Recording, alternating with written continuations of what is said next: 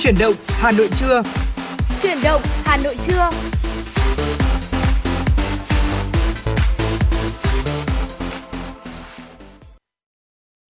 Chào buổi trưa quý vị thính giả và bây giờ thì đồng hồ đã điểm 10 giờ rồi và chuyển động Hà Nội trưa thì đã sẵn sàng để gửi đến quý vị những chuyển động mới nhất, những thông tin. Bên cạnh đó là những yêu cầu âm nhạc của quý vị thính giả gửi đến cho chương trình. Đồng hành cùng với quý vị trong buổi trưa ngày hôm nay sẽ là Bảo Nhật và Thùy Linh. Chúng tôi cũng sẽ là những người sẽ cập nhật đến cho quý vị những chuyển động trong buổi chiều hôm nay. Dạ vâng, xin chào anh Bảo Nhật và xin chào quý vị thính giả. Ờ, uh, Thùy Linh và Bảo Nhật rất vui khi lại tiếp tục được đồng hành cùng quý vị trong khung giờ của chuyển động Hà Nội trưa ngày hôm nay và quý vị cũng hãy ghi nhớ số điện thoại đường dây nóng của chúng tôi là 024 3773 6688 và fanpage chuyển động Hà Nội FM96 của chúng tôi để có thể tương tác gửi những yêu cầu âm nhạc cũng như là chia sẻ những thông tin hay là những tâm tư tình cảm mà quý vị uh, mong muốn gửi đến cho bạn bè người thân của mình. Chúng tôi vẫn luôn luôn sẵn sàng là cầu nối để có thể uh, gắn kết quý vị đến với nhau gần nhau hơn. Ừ, trong buổi sáng ngày hôm nay thì là ngày đầu tiên mà Hà Nội đã cho phép một số những hoạt động liên quan đến uh, ở nhà hàng quán ăn đã được mở cửa trở lại rồi đúng không dạ ạ? vâng ạ. Có lẽ là quý vị thính giả chúng ta cũng đã có rất nhiều những cái trải nghiệm trong ngày đầu tiên ngày hôm nay. Chính xác. Ờ, được ngồi tại quán để có thể thưởng thức những bát bún, bát phở, những hương vị của Hà Nội mà có thể đã lâu rồi chúng ta chưa được trải qua cái cảm giác này. Không Vâng. biết là những cái trải nghiệm của quý vị như thế nào cũng có thể chia sẻ với chúng tôi thông qua trang fanpage chuyển động ờ, Hà Nội FM 96. Còn à, trong buổi sáng ngày hôm nay sau ca dẫn đầu tiên thì Bảo Nhật và Thùy Linh cũng đã có những cái trải nghiệm và đã được thưởng thức những ờ, bát bún sườn, bún mọc của Hà Nội rồi.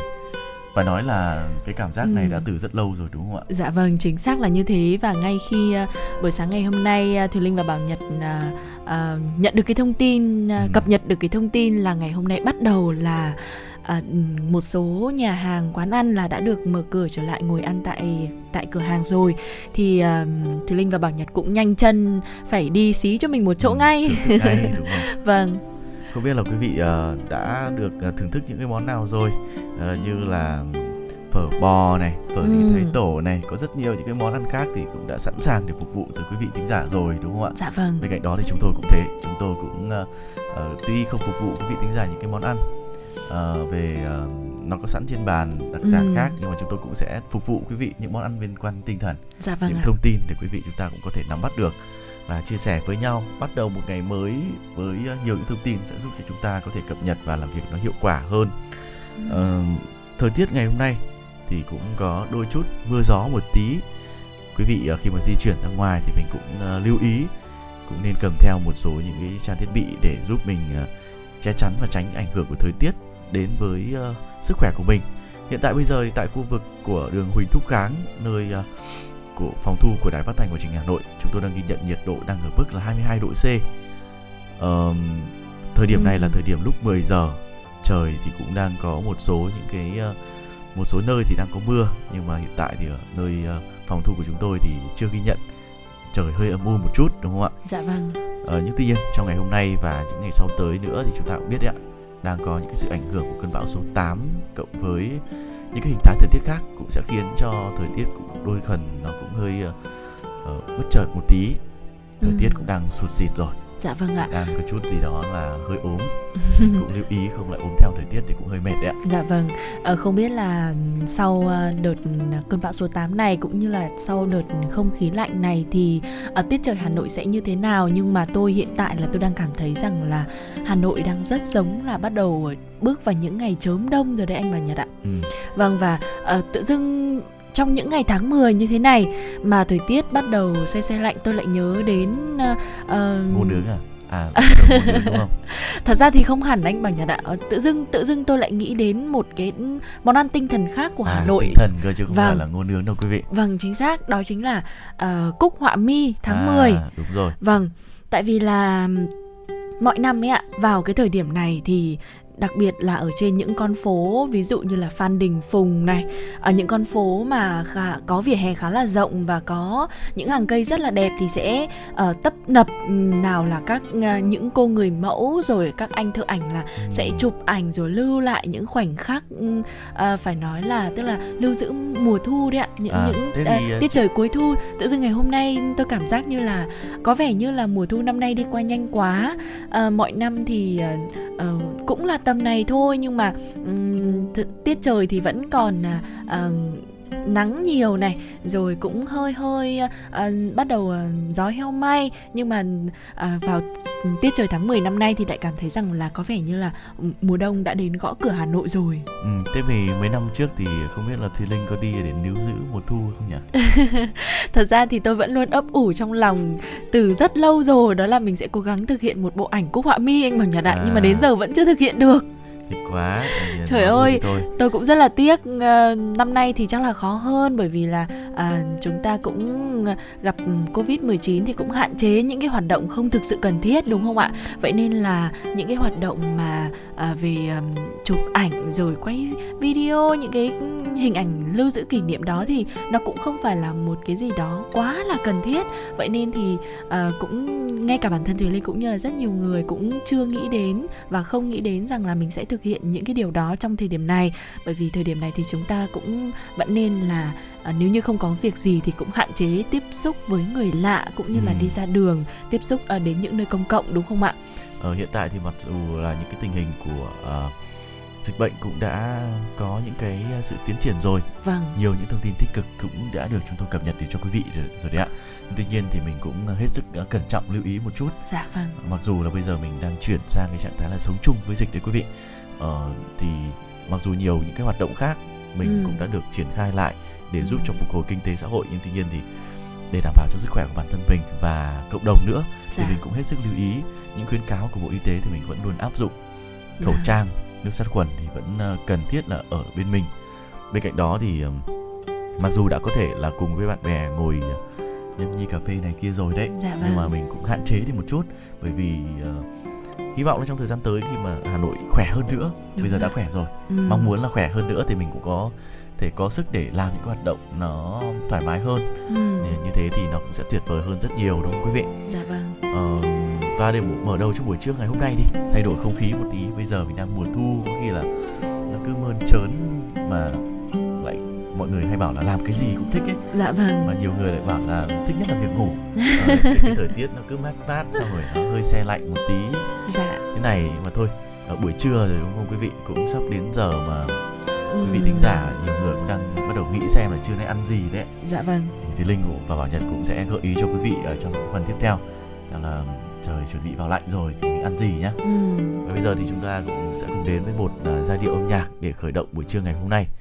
Thêm phần uh, khí thế một tí quý vị nhé bây giờ thì là một ca khúc Việt Nam Diệu Kỳ qua sự thể hiện của nhiều ca sĩ. Xin mời quý vị chúng ta cùng thư giãn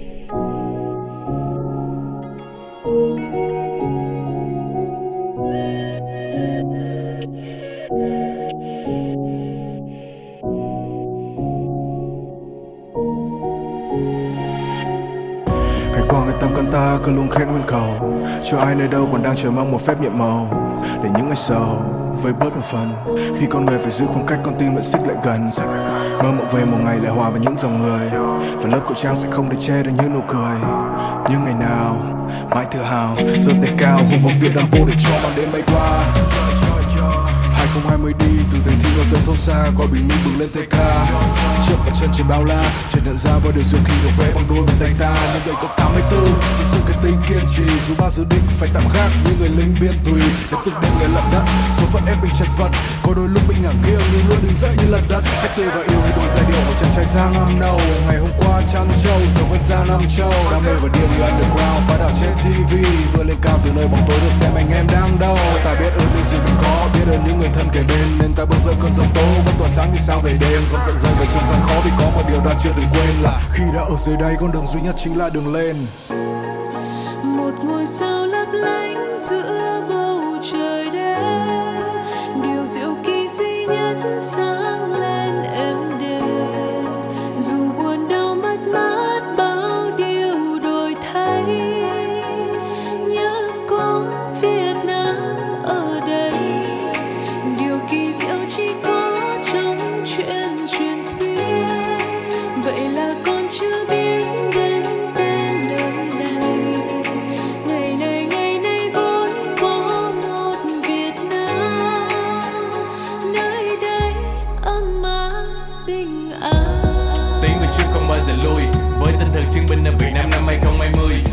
that is thấy siêu anh hùng không trên màn ảnh nhưng điều du kỳ nơi không ai ngờ và cả đất nước thì trong tay vui âm à. nhiều khó khăn bỏ lũ để cùng dịch covid. Cho ta biết được sự hy sinh và bao nhiêu người đang kiên cường. Không ai bị bỏ lại. We the one and only. Có thể nói một cách dõng dạc mà vẫn thể hiện sự kiêm nhượng. Không mày nguy lâu ra mày ngu mới làm như thế chuyện thường ngày. Không còn đông đôi tay càng đưa nhưng làm cho trái tim gần kề đi tìm công lâu đâu nợ hơn có thể to lớn hơn những này bao tình thân ở trên đường băng và sẽ luôn có một đường về. Mong sao cho bằng sự bình an và khó khăn cùng trôi mau. Chỉ còn những tiếng cười do nước mắt này mà thôi lâu. Không bao giờ dừng lại như tình yêu đừng đôi trao. Vì bầu trời sẽ có màu đỏ và ở trên giữa là ngôi sao. Hello, bonjour, Việt Nam xin chào. Nơi tương lai tươi sáng ta đặt niềm tin vào. Nơi ta hít vào và thở ra một hơi đầy tình yêu thương tràn ngập không gian nơi này. Nhịp sống tốc độ, nhưng ta mong bình an. Luôn cá tính nhưng phải nhớ trách nhiệm mà mình mang Tính mạng người dân luôn được đặt lên hàng đầu, Chiến đấu với cả đại dịch trước khi mộng mơ về làm giàu. Thế thiên nhiên ban cho ta bầu trời xanh trong Ngọt tươi chiếc bánh mì làm từ thanh long. Đất đai cần chi đâu vài hecta, Ta chung tay xây dựng ngôi nhà tình thương phòng khi lũ quét qua. Baby you can call me a crazy man, Vì hạt gạo làng tôi ở trong ấy thì em Làm từ thiện mà không hề lăn tan một điều gì, Vậy nên tôi tự hào Việt Nam diệu kỳ. Một ngôi sao lấp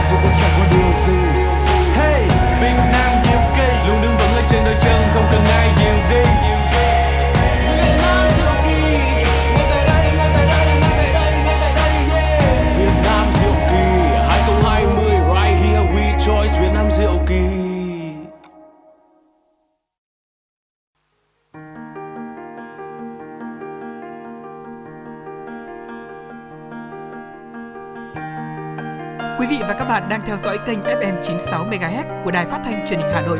Hãy giữ sóng và tương tác với chúng tôi theo số điện thoại 024 3773 6688. FM 96 đồng hành trên mọi nẻo đường.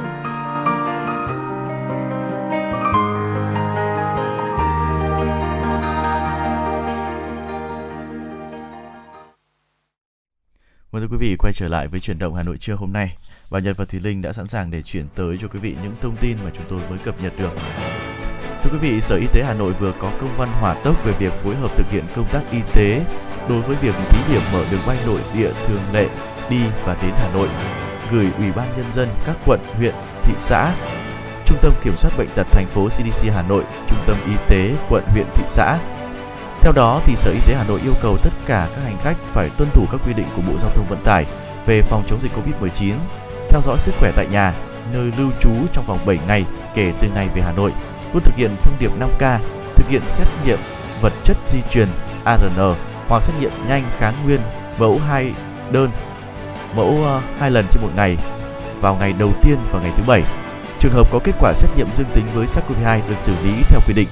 Đối với trường hợp có dấu hiệu bất thường về sức khỏe như ho, sốt, khó thở, đau rát họng, mất vị giác phải thông báo ngay cho các cơ quan y tế để theo dõi và tư vấn kịp thời.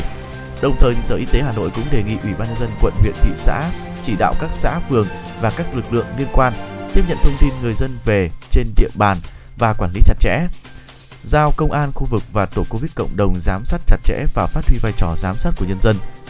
Chỉ đạo lực lượng y tế thực hiện xét nghiệm và các biện pháp phòng chống dịch theo đúng quy định. Thưa quý vị, tại thành phố Đà Nẵng thì các địa phương đang triển khai hỗ trợ cài đặt và sử dụng quét mã QR cho các hộ buôn bán kinh doanh nhỏ lẻ. Đây được xem là một trong những giải pháp để thành phố thích ứng an toàn với dịch bệnh. Việc sử dụng quét mã QR được áp dụng rộng rãi hiện nay sẽ đảm bảo quá trình giám sát, truy vết yếu tố dịch tễ liên quan đến ca mắc một cách nhanh chóng thuận tiện cửa hàng buôn bán tạp hóa, quán ăn hoạt động trở lại sau thời gian thực hiện giãn cách. Sau khi được hướng dẫn cài đặt phần mềm quét mã QR code, tất cả khách hàng đều phải thực hiện khai báo y tế và được cơ sở quét mã trước khi mua bán và sử dụng dịch vụ tại đây. Toàn bộ dữ liệu thông tin người sử dụng trong mã QR được liên kết về tổng đài 1022 để trích xuất và truy vết khi có trường hợp nghi ngờ liên quan đến COVID-19. Với mục tiêu hướng đến chung sống an toàn với COVID-19, chính quyền địa phương cũng lồng ghép triển khai hỗ trợ những cơ sở kinh doanh nhỏ lẻ, xây dựng phương án phòng chống dịch cụ thể phù hợp với điều kiện kinh doanh, ý thức trách nhiệm của người dân, vì thế cũng được nâng cao hơn. Một thông tin khác chúng tôi cũng xin phép được cập nhật nhằm tuyên truyền cho người dân về ý thức bảo vệ môi trường, đồng thời chia sẻ những khó khăn với người dân trong thời điểm khó khăn. Nhiều doanh nghiệp ở trên địa bàn thành phố Hà Nội đã phối hợp với chính quyền địa phương tổ chức gian hàng đổi phế liệu lấy thực phẩm. Những vỏ lon bia, bìa cắt tông tưởng chừng như là những ờ, phế liệu bỏ đi nhưng nay lại được người dân thu gom để đến những phiên chợ đặc biệt như thế này. Ở đó thì không ờ, có cảnh trao đổi hàng hóa bằng tiền mặt mà thay vào đó là người dân sẽ dùng những phế liệu để đổi thực phẩm thiết yếu cho mình Hiện trên địa bàn thành phố Hà Nội có khoảng hơn 20 gian hàng với đầy đủ những các loại thực phẩm thiết yếu. Trung bình mỗi ngày sẽ tiêu thụ khoảng 6 tấn rau củ quả nông sản và 2 tấn gia cầm các loại. Không chỉ lan tỏa tinh thần bảo vệ môi trường, mà còn chung tay giúp đỡ người dân có hoàn cảnh khó khăn. Thời gian tới thì doanh nghiệp cũng sẽ triển khai các hoạt động ý nghĩa khác như đổi phế liệu lấy sữa và đồ dùng học tập tại các trường tiểu học và trung học trên toàn quốc. Xin chuyển sang một thông tin khác, thưa quý vị, dịch Covid-19 đã để lại rất nhiều mất mát, tổn thương, nhất là đối với những đứa trẻ. Theo thống kê của Sở Lao động Thương binh và Xã hội Đồng Tháp, tính đến thời điểm hiện tại thì toàn tỉnh có 63 trẻ em mồ côi, mất cha hoặc mẹ do nhiễm Covid-19. Những ảnh hưởng về tinh thần, tâm lý và những khó khăn trồng chất trong đời sống là điều mà các em đang phải đối mặt, rất cần sự hỗ trợ trong lúc này. Đối với trẻ mồ côi cần nhất vẫn là tình yêu thương và sự chăm sóc lâu dài. Cùng với người thân còn bên cạnh, các cấp ngành và cộng đồng cũng đang dốc lòng bù đắp tổn thương cho các em. Mồ côi là một nỗi đau lớn, các em đã và đang chịu mất mát, thế nhưng tương lai các em sẽ không mất nếu được sống trong tình yêu thương và sự chăm sóc, đảm bảo các điều kiện để phát triển toàn diện và trở thành người có ích trong xã hội. Một thông tin khác nữa trên à, thủ đô Hà Nội trong buổi sáng hôm nay, đường phố Hà Nội thì đã trở nên đông đúc, nơi thoáng đãng ngày ở thì cũng ờ, bình thường trở ở ờ, những cái cung đường bình thường thì uh, hơi thoáng đãng như bây giờ thì cũng đã trở nên đông đúc hơn bắt đầu từ sáng ngày hôm nay Bắt đầu từ 6 giờ sáng ngày ờ, 14 tháng 10 thì các cơ quan công sở, tổ chức doanh nghiệp đã trở lại hoạt động bình thường. Xe buýt, taxi, cửa hàng ăn uống và khách sạn lưu trú được hoạt động trở lại và phải đảm bảo các biện pháp phòng chống dịch bệnh. Ghi nhận uh, của phóng viên chúng tôi thì sáng nay tại nhiều tuyến đường ở Hà Nội, nơi chật cứng những phương tiện vào giờ cao điểm nhưng cũng có nhiều tuyến đường thì cũng thông thoáng. Ví dụ như là đường Trần Duy Hưng hướng đi Nguyễn Chí Thanh, các phương tiện cũng đã trở nên đông đúc hơn rất nhiều rồi. Vào giờ cao điểm thì đường Trần Duy Hưng lại chật cứng các phương tiện, ùn ứ trên đường Nguyễn Chí Thanh và các hình ảnh tại khu vực đường láng, các phương tiện cũng ờ, kéo dài, lực lượng cảnh sát giao thông cũng đã có mặt để điều tiết rồi. Đường láng thì cũng xảy ra ùn tắc vào sáng nay theo hướng ngã tư sở cầu giấy và nhiều cung đường khác nữa mà chúng tôi cũng đang ghi nhận được một trong những đặc điểm mà có lẽ là chúng ta nhiều ngày rồi chưa thấy là hình ảnh của những chiếc xe buýt đã hoạt động trở lại rồi. Ừ. Đường Phạm Hùng qua tòa nhà Cang Nam cũng trở nên thông thoáng hơn vào giờ cao điểm. Đường Trần Duy Hưng cũng hơi thoáng đãng một chút vào một số những cái khung giờ. À, đó là một số những cái cập nhật của chúng tôi liên quan đến uh, tình hình về giao thông ở ngày uh, hôm nay khi mà một số những hoạt động khác được uh, phép hoạt động trở lại các tổ chức doanh nghiệp công sở cũng đã hoạt động trở lại một cách bình thường Vâng thưa quý vị, à, xin à, được thông tin đến quý vị một thông tin nữa liên quan đến à, thời tiết, đó là về việc cảnh báo nguy cơ đột quỵ khi thời tiết chuyển lạnh. À, thưa quý vị, trong 2 tuần trở lại đây thì bệnh viện đa khoa tỉnh Bắc Giang tiếp nhận cấp cứu gần 20 trường hợp bị đột quỵ do vì thời tiết chuyển lạnh. Gần đây nhất là trường hợp của bệnh nhân NTL trú tại phường Ngô Quyền ở thành phố Bắc Giang thì bệnh nhân cho biết là tỉnh dậy lúc 5 giờ sáng, bệnh nhân mở cửa bước ra ngoài thì bị choáng váng, người nhà phát hiện và đưa bệnh nhân đến bệnh viện. Tại đây qua thăm khám thì các bác sĩ kết luận bệnh nhân bị đột quỵ. May mắn bệnh nhân được đưa đi cấp cứu kịp thời trong thời gian vàng. Các bác sĩ chỉ định cho bệnh nhân sử dụng thuốc tiêu sợi huyết để điều trị. Lý giải về nguyên nhân khiến nguy cơ đột quỵ thường gia tăng trong mùa lạnh thì bác sĩ chuyên khoa 2 Phạm Tùng Sơn, trưởng khoa cấp cứu cho biết, những ngày gần đây thời tiết đang chuyển giao từ mùa nóng sang thời tiết xe lạnh làm cho tỷ lệ đột quỵ tăng cao. Nguyên nhân là khi trời lạnh, mạch máu giảm tính đàn hồi, lòng mạch bị thu hẹp dẫn đến lưu lượng máu đến não kém. Mặt khác, khi mạch máu co lại dễ làm tăng huyết áp, tăng áp lực trong lòng mạch. Theo bác sĩ Sơn thì với những người đã có biến chứng sơ vữa động mạch hay huyết khối, mạch máu dễ bị tắc, thậm chí có thể vỡ mạch máu dẫn đến xuất huyết não, đột quỵ với nguy cơ tử vong cao hoặc các biến chứng vô cùng nặng nề. 3 đến 4 giờ đầu sau đột quỵ thì nếu người bệnh được đưa đến bệnh viện chữa trị kịp thời thì cơ hội sống sót và phục hồi cao. Để phòng chống đột quỵ trong thời tiết giao mùa, bác sĩ Sơn khuyến cáo nên kiểm soát các bệnh nền là yếu tố nguy cơ gây ra đột quỵ, bao gồm là kiểm soát hiếp huyết áp, kiểm soát đường máu, kiểm soát mỡ máu. Người dân cũng cần giữ ấm cơ thể khi đi ra ngoài trời, không nên dậy tập thể dục quá sớm vào tiết trời lạnh, không dùng các chất kích thích như thuốc lá, rượu bia. Những người trung niên, cao tuổi thì nên đi khám định kỳ để được tư vấn dự phòng đột quỵ. Khi thấy người thân có một trong các triệu chứng đột quỵ thì người nhà cần phải gọi ngay người trợ giúp và gọi ngay xe cấp cứu, đưa người bệnh đến cơ sở y tế, bệnh viện gần nhất có đủ phương tiện, kỹ thuật chuyên môn để tái thông mạch máu não. Đó là một số những thông tin mà chúng tôi truyền tải trong à, đầu buổi trưa hôm nay cùng chuyển động Hà Nội trưa. Trước khi quay trở lại với những thông tin tiếp theo, xin mời quý vị chúng ta cùng thư giãn với những giai điệu âm nhạc mà chúng tôi cũng mới nhận được từ à, yêu cầu của quý vị thính giả. Ở một vị thính giả cũng với yêu cầu quay trong fanpage của chương trình một ca khúc quan thể, thể hiện của Đức Phúc. Ca khúc Ta còn yêu nhau cũng xin được gửi đến quý vị trong buổi trưa hôm nay.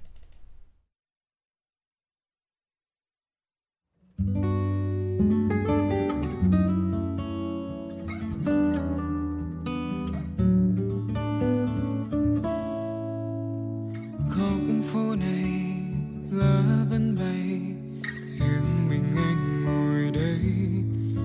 kia bao nhiêu kỷ niệm hai chúng mình trời nắng sớm khi bình minh. Có biết không, giữa đám đông, chợt có lúc anh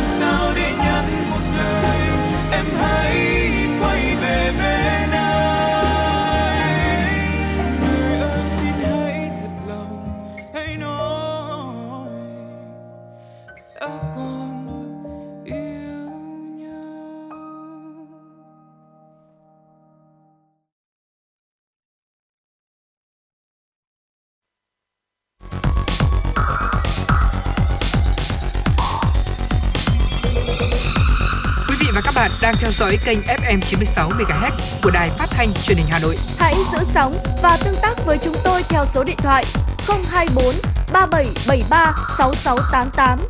FM 96 đồng hành trên mọi nẻo đường. đường.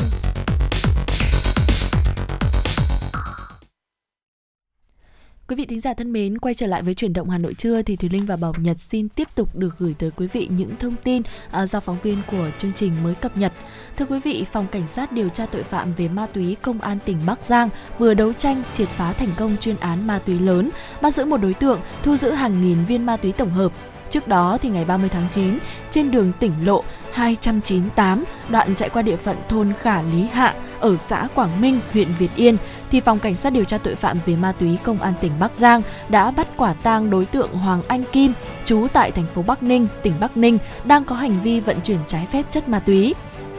Tiến hành khám xét người và xe ô tô của đối tượng, tổ công tác phát hiện khoảng 200 gram ma túy tổng hợp dạng đá, 2.010 viên ma túy tổng hợp và 1 gram ketamine. Khám xét nơi ở của đối tượng ở phòng 409, trung cư Hoàng Long, Thưa quý vị, trung cư Hòa Long, phường Kinh Bắc, thành phố Bắc Ninh, cơ quan công an thu giữ thêm 1,2 kg ma túy tổng hợp dạng đá, 9.460 viên ma túy tổng hợp và nhiều tăng vật liên quan. Hiện phòng cảnh sát điều tra tội phạm về ma túy công an tỉnh Bắc Giang đang tiếp tục điều tra mở rộng vụ án. Thông tin tiếp theo chúng tôi xin chuyển đến quý vị. Thời gian qua, Bộ Công an Việt Nam đã trở thành một trong những thành viên tích cực của nhiều tổ chức hiệp hội tăng cường đấu tranh quyết liệt và luôn coi ờ, trọng hợp tác quốc tế về phòng chống ma túy. Trong đó thì cơ chế hợp tác cấp bộ trưởng ASEAN về vấn đề ma túy hay còn gọi là AMMD đã một lần nữa khẳng định vai trò của Việt Nam, góp phần thúc đẩy, tăng cường sự hợp tác quốc tế trong đấu tranh phòng chống tội phạm về ma túy hiện nay. Trên cơ sở là các quốc gia thành viên ASEAN, Hội nghị AMMD lần thứ 7 Bộ Công an Việt Nam dự kiến đưa ra 6 giải pháp nâng cao hiệu quả hợp tác phòng chống ma túy trong khu vực. Trong đó thì việc chủ động thích ứng trong trạng thái bình thường mới đặt ra nhiều yêu cầu tăng cường hợp tác với các nước đối với năng lực cho cán bộ thực thi pháp luật, hỗ trợ trang thiết bị, phương tiện, kỹ thuật đáp ứng được công tác phòng chống ma túy. Đồng thời thì sẽ tiếp tục thể hiện sự đoàn kết, thống nhất đối với chính sách kiểm soát ma túy toàn cầu, đóng góp tiếng nói xây dựng vào nỗ lực chung của cộng đồng quốc tế. Thưa quý vị, à, theo đánh giá của Sở Xây dựng Hà Nội về tổng quan tình hình thị trường bất động sản Hà Nội quý 3 năm 2021 thì nguồn cung tiếp tục nằm ở mức thấp nhất so với cùng kỳ các năm trước. Trong đó chủ yếu là sản phẩm chung cư, giá bất động sản nhìn chung không thay đổi so với quý trước, song giá đất nền tại một số dự án vẫn ở ngưỡng cao. Nhìn chung thì à, tổng cung thị trường bất động sản quý 3 năm 2021 không nhiều, chủ yếu từ các dự án đã được chấp thuận mở bán từ quý 2 năm 2021. Theo Sở Xây dựng Hà Nội thì nhìn chung quý 3 năm 2021, thị trường Hà Nội sau biến động sốt đất mạnh đầu quý 2 và dịch Covid-19 kéo dài nên thị trường yếu, ít giao dịch. Các chủ đầu tư vì vậy hạn chế chào bán để thăm dò thị trường. Về giá bán cũng không có hiện tượng điều chỉnh giá hoặc có điều chỉnh nhưng không đáng kể. Trong tháng 9 đầu à, năm 2021 thì kinh hoạch à, xuất nhập khẩu hàng hóa qua địa bàn tỉnh Lạng Sơn vẫn tăng trưởng rất mạnh, đạt 3.060 triệu đô la Mỹ, đạt 99,4% kế hoạch trên năm, tăng 51,5% so với cùng kỳ của năm 2020. Sở Công Thương Lạng Sơn cho biết là hơn 2 tháng còn lại của năm 2021, Sở sẽ tiếp tục phối hợp với các đơn vị liên quan nắm bắt tình hình xuất nhập khẩu tại các cửa khẩu để chủ động kịp thời tham mưu đề xuất Ủy ban nhân dân uh, tỉnh giải quyết linh hoạt các vấn đề khó khăn, vướng mắc phát sinh để xuất nhập khẩu hàng hóa tiếp tục tăng trưởng và hoạt động một cách ổn định. Vâng thưa quý vị, vừa rồi là những cái thông tin tiếp theo mà uh, Thùy Linh và Bảo Nhật cũng xin gửi tới quý vị trong uh, khung khung giờ của chương trình chuyển động Hà Nội trưa. Và ừ, quý vị cũng hãy nhớ rằng là chúng tôi vẫn luôn luôn ở đây sẵn sàng để đón nhận những chia sẻ cũng như là những yêu cầu âm nhạc của quý vị. À, đến với tổng đài của chúng tôi là 024 3773 6688 bên cạnh đó thì cũng là fanpage của chương trình chuyển động Hà Nội FM 96 vẫn luôn luôn mở cửa để à, đón nhận những bình luận cũng như là những tin nhắn của quý vị gửi đến cho chúng tôi. À, chúng tôi vẫn luôn luôn sẵn sàng là cầu nối để kết nối quý vị đến gần với nhau hơn. Vâng, và trước khi quay trở lại với những thông tin tiếp theo, xin mời quý vị chúng ta cùng thư giãn với một giai điệu âm nhạc. Ca khúc Sài Gòn đẹp lắm à, qua sự thể hiện của Phương Ly, chúng tôi cũng xin phép được phục vụ tới quý vị.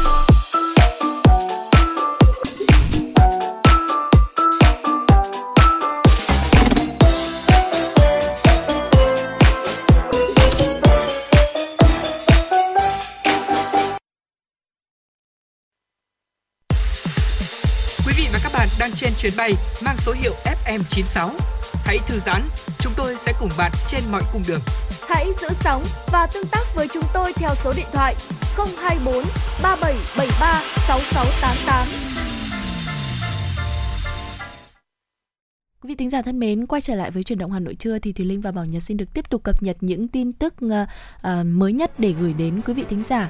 Uh, thưa quý vị, um, Thưa quý vị, chính phủ vừa ra nghị quyết 128 à, ờ, ban hành đây là một tin vui để giúp doanh nghiệp xác định rõ ràng trạng thái hoạt động trong bối cảnh mới. Vào ngày hôm qua thì vận chuyển hành khách bằng tàu hỏa, xe khách liên tỉnh hoạt động trở lại, tiếp tục hàng sau hàng không và các loại hình giao thông trọng yếu dần khôi phục tạo bước đệm cho các hoạt động sản xuất kinh doanh. Mới đây thì à, chính phủ cũng đã ban hành nghị quyết để thống nhất quy định thích ứng với dịch trên toàn quốc, yêu cầu không để xảy ra tình trạng chia cắt, mỗi địa phương làm một kiểu trong phục hồi kinh tế xã hội. Trăn trở lớn với các doanh nghiệp hiện nay là làm thế nào để nhanh chóng phục hồi sản xuất kinh doanh. Nghị quyết 128 do chính phủ vừa ban hành về quy định tạm thời về thích ứng an toàn dịch Covid-19 là tin vui, thống nhất quy định chống dịch trong bối cảnh mới, cho thấy cho toàn bộ các tỉnh thành kèm theo việc tạm dừng thực hiện chỉ thị 15, 16 hay quyết định 2686 vốn được các địa phương áp dụng khác nhau trong giai đoạn chống dịch trước, phần nào gây ra tình trạng cục bộ, chia cắt, gây khó cho doanh nghiệp. Theo nhận định của một số doanh nghiệp thì à, nghị quyết này giúp họ xác định được một cách rõ ràng hơn trạng thái hoạt động trong bối cảnh mới, tạm gọi là on off. On có nghĩa là hoạt động, còn off thì có nghĩa là ngừng hoạt động thưa quý vị. Với các tiêu chí cụ thể để à, phân loại 4 cấp độ dịch ở các tỉnh thành, nghị quyết đã cho doanh nghiệp nắm được với cấp độ dịch nào thì doanh nghiệp thuộc ngành nào được on hay off và on hay off ở mức độ nào. Những quy định được thống nhất trên toàn quốc giúp tạo thuận lợi cho việc xác định và triển khai kế hoạch kinh doanh. À, nghị quyết 128 ban hành quy định một số lĩnh vực được phép hoạt động ở cả 4 cấp độ, trong đó thì có sản xuất, xây dựng, thi công công trình hay vận chuyển hàng hóa liên tỉnh. Doanh nghiệp cho rằng điều này sẽ giúp chủ động hơn trong tổ chức sản xuất, đặc biệt là với các ngành sản xuất có đơn hàng tăng cao vào cuối năm.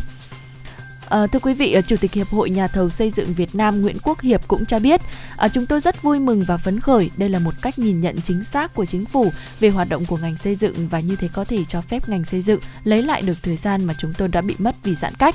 Trong khi đó thì một số doanh nghiệp lại thận trọng chờ đợi vì vẫn lo ngại rủi ro các tỉnh thành sẽ có những cách hiểu và vận dụng quy định mới khác nhau.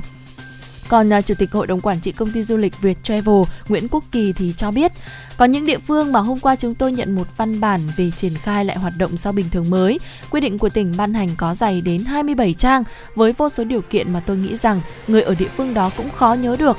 Các địa phương cứ tự ý tăng, giảm điều kiện như thế này thì người bị ảnh hưởng đầu tiên là doanh nghiệp vì doanh nghiệp cần môi trường kinh doanh. Theo đại diện Bộ Giao thông Vận tải thì à, sau khi có nghị quyết 128 phân chia các cấp độ dịch, từ đây thì các bộ cần ban hành các tiêu chí mang tính thống nhất, đồng thời các địa phương không tạo ra những quy định riêng. Giới chuyên giới chuyên gia khuyến nghị các chính sách hỗ trợ doanh nghiệp cần hồi phục kinh tế cần được triển khai đồng nhất, nhanh chóng nhằm giúp bắt nhịp phục hồi kịp thời với các nước khác, tránh để doanh nghiệp đánh mất những cơ hội thị trường khó tìm lại được. Khi đã xác định mở cửa nền kinh tế trở lại thì theo các chuyên gia, cách quản lý của chính quyền địa phương cần theo hướng kiểm tra, giám sát việc tuân thủ các quy định đã được thống nhất thay vì tư duy tạo ra các quy định riêng để cấp phép. À, về dài hạn hơn thì việc quản lý được nhất quán giữa các bộ ngành địa phương, việc tích hợp dữ liệu trên cùng một nền tảng công nghệ cũng được nhận định là yếu tố tiên quyết. Những thông tin về an toàn y tế, lộ trình di chuyển, quá trình giao dịch khi được quản lý chung sẽ tránh đứt gãy giao thương theo danh giới địa lý. À, bên cạnh sự định hướng hỗ trợ từ phía nhà nước, chính phủ thì hơn bao giờ hết, doanh nghiệp càng cho thấy vai trò quan trọng trong nền kinh tế, không chỉ thể hiện ở sức chống chịu những sóng gió vừa qua mà còn là chớp thời cơ để vượt bão cùng vực dậy cả nền kinh tế. Một thông tin khác nữa liên quan đến đời sống dân sinh. Giá thịt lợn hơi ở trên cả ba miền ngày hôm nay giảm mạnh từ 1.000 cho đến 6.000 đồng trên 1 kg so với ngày hôm qua. Hiện giá lợn hơi đang thu mua ở trong khoảng 35 cho đến 45.000 đồng trên 1 kg tại miền Nam dao động trong khoảng từ 41 cho đến 44 000 đồng trên 1 kg. Có một kịch lý là dù giá lợn hơi đã gạ giảm gần 50% trong 3 đến 4 tháng qua, nhưng giá thịt đến tay người tiêu dùng thì vẫn gần như là đứng im. Tại các chợ dân sinh, giá lợn vẫn dao động từ 80 cho đến 90 000 đồng trên 1 kg tùy loại. Tuy nhiên thì người bán vẫn cho đây là một mức giá hợp lý bởi bản thân họ cũng phải trả nhiều chi phí để bán được thịt đến tay của người dân. Thưa quý vị, mới đây thì tại quảng trường Nollendorf ở thủ đô Berlin của Đức, hơn 80 nghệ sĩ đã cùng giới thiệu các tác phẩm nghệ thuật kỹ thuật số. Tại triển lãm, khách tham quan không chỉ được ngắm các tác phẩm nghệ thuật sắp đặt mà họ còn có thể hòa mình vào một không gian ảo để tương tác với các tác phẩm bằng một ứng dụng công nghệ. Triển lãm nghệ thuật kỹ thuật số đang thu hút sự chú ý của giới nghệ sĩ và khán giả trên khắp thế giới bởi cách giới thiệu này mang đến cho khách tham quan cách tiếp cận đa chiều, nhờ đó họ sẽ hiểu hơn và nhớ tới tác phẩm lâu hơn. Ngoài ra, triển lãm cũng có sự tham gia của những tác phẩm nghệ thuật dựa trên nền tảng công nghệ blockchain. Theo đó, người mua không thể sở hữu các bức tranh dưới dạng vật lý, thay vào đó là quyền sở hữu giá trị kỹ thuật số của bức tranh. Một thông tin nữa, một nhóm nhạc công nhạc sĩ đã lập và lập trình viên tại Đức đã sử dụng trí thông minh nhân tạo AI với mục đích hoàn thành nốt bản giao hưởng số 10 còn dang dở của Beethoven. Từ một vài ghi chú mà nhà soạn nhạc Beethoven đã viết trong một cuốn sổ tay trước khi ông qua đời vào năm 1827, các nhà nghiên cứu dự định sẽ sử dụng phần mềm máy tính kết hợp với công nghệ AI để hoàn thành phần còn lại của bản giao hưởng này. Phần mềm học máy sẽ được sử dụng để học lại trên tất cả các công việc trước đây mà Beethoven và sáng kiến này được tài trợ bởi Deutsche Telekom, một công ty viễn thông của Đức. Beethoven qua đời vào năm 1827. Ông để lại bản giao hưởng cuối cùng của mình, bản giao hưởng số 10 chưa hoàn thành. Chỉ có một số bản à, thảo khác viết tay của công trình này còn tồn tại. Trong số một số thì chỉ có những đoạn ngắn không hoàn chỉnh để à, đánh dấu kỷ niệm 250 ngày sinh của Beethoven. Tác phẩm bản giao hưởng số 10 được hoàn tất với sự trợ giúp của AI đã được biểu diễn lần đầu tiên trong chương trình Beethoven Fest vào ngày 9 tháng 10 năm 2021. Vâng thưa quý vị, ờ, chuyển sang một thông tin liên quan đến ờ, Covid-19. Thế giới hiện đã vượt mốc 239 triệu ca mắc Covid-19 và hơn 4,87 triệu ca tử vong. Các nước thì cũng đang hướng tới mục tiêu sống chung an toàn với dịch Covid-19. Trong đó thì việc tiêm phòng vaccine ngừa Covid-19 được xem như là chìa khóa để thực hiện mục tiêu này. Tiêm phòng vaccine COVID-19 đầy đủ hiện đang là điều kiện bắt buộc để trở lại làm việc ở một số nước. Theo hướng dẫn của Trung tâm Phòng ngừa và Kiểm soát Dịch bệnh Mỹ, những người đã tiêm đầy đủ có thể tham gia nhiều hoạt động mà họ đã làm trước đại dịch. Họ được phép du lịch nội địa và không cần phải xét nghiệm trước hoặc sau khi đi du lịch và không phải tự cách ly sau khi đi du lịch. Họ cũng không phải xét nghiệm trước khi đi ra nước ngoài, trước khi điểm đến có yêu cầu và không phải tự cách ly sau khi trở lại Mỹ. Tại Australia, bang New South Wales có những quy định cụ thể với người đã tiêm chủng đầy đủ. Theo đó, những người đã tiêm được phép cấp được phép đến thăm nhà người thân nhưng không được tập trung quá 10 người. Tất cả đều phải đem theo chứng chỉ tiêm chủng, thực hiện khai báo trên ứng dụng và đeo khẩu trang mỗi khi đến bất cứ địa điểm nào. Còn tại Pháp thì những người tiêm chủng đầy đủ sẽ được cấp một thẻ sức khỏe, điều kiện cho phép mọi người vào nhà hàng, quán bar, đi máy bay và tàu hỏa. Trong khi đó thì tại Singapore, chỉ những người tiêm chủng đầy đủ mới được phép ăn trong nhà hàng nhưng cũng không tập trung quá 5 người. Vâng thưa quý vị, đấy là một số thông tin chúng tôi mới cập nhật đến từ phóng viên của chương trình. Và uh, trong chương trình ngày hôm nay của chúng tôi thì uh, chúng tôi cũng sẽ cập nhật những cái yêu cầu âm nhạc của quý vị thính giả gửi về cho chương trình thông qua trang fanpage chuyển động ờ, Hà Nội FM 96. Và vừa rồi thì uh, chúng tôi cũng mới nhận được một yêu cầu âm nhạc của một vị thính giả. À, chú Phú thì chú có yêu cầu một bài hát là Việt Nam quê hương tôi thì trong chương trình ngày hôm nay thì Bảo Nhật và Thí Linh cũng xin phép được phục vụ tới chú cũng như là quý vị thính giả ở trong chương trình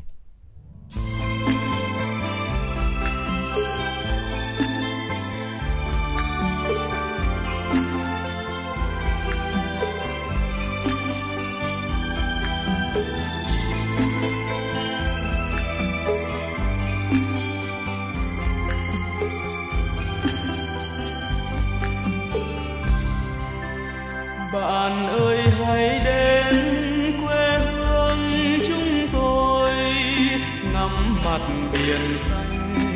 xa tít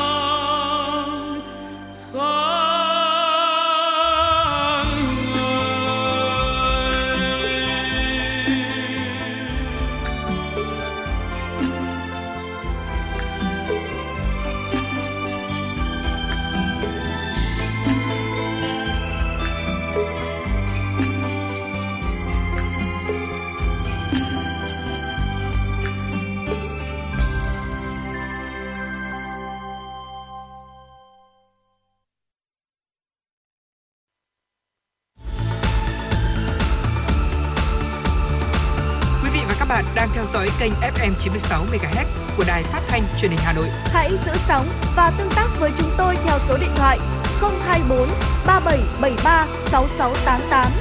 FM 96 đồng hành trên mọi nẻo đường.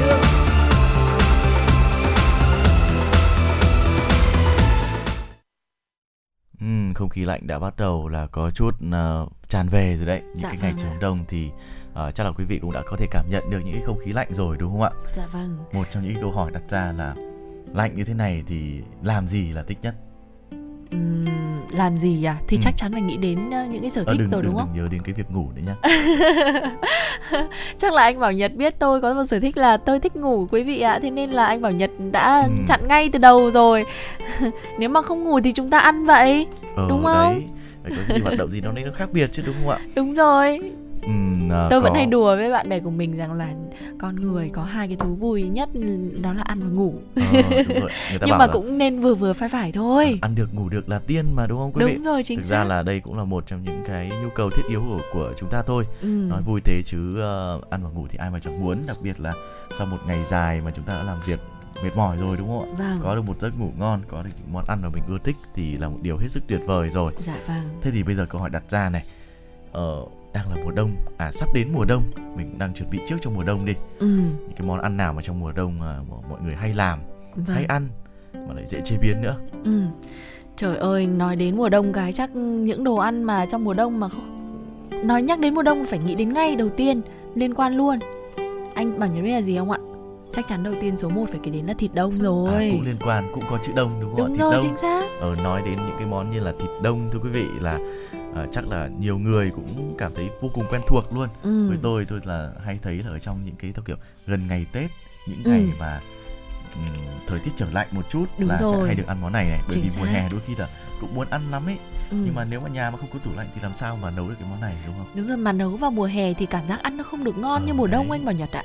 Ờ, Cảm giác mùa đông ăn ăn thịt đông thì nó vẫn ừ, mùa ờ, đông ăn thịt đông thấy hợp vị đúng không? đúng rồi nó vẫn cảm giác nó vẫn nó vẫn th- thú vị hơn và thích thú hơn Ờ, Ừ. khi mà khi mà mình mùa đông thời tiết cũng khá là lạnh rồi đúng không Ừ. nhưng mà à, mình ăn cái miếng thịt đông nó nó vẫn mát mát này nhưng mà lại không cảm thấy nó quá là lạnh Ừ. đó trời ơi sắn một miếng thịt đông rồi ăn ờ, cảm giác cái vị mềm mềm béo béo ngậy ngậy của thịt đông rồi là ờ, mùi thơm của ờ, các cái gia vị như là nấm hương này mộc nhĩ Ôi, này đã bắt đầu Tuyệt vời. rồi đấy quý vị. Thế thì bây giờ làm món thịt đông như thế nào? Bảo Nhật và Thùy Linh cũng chia sẻ đến quý vị những cái công thức nha.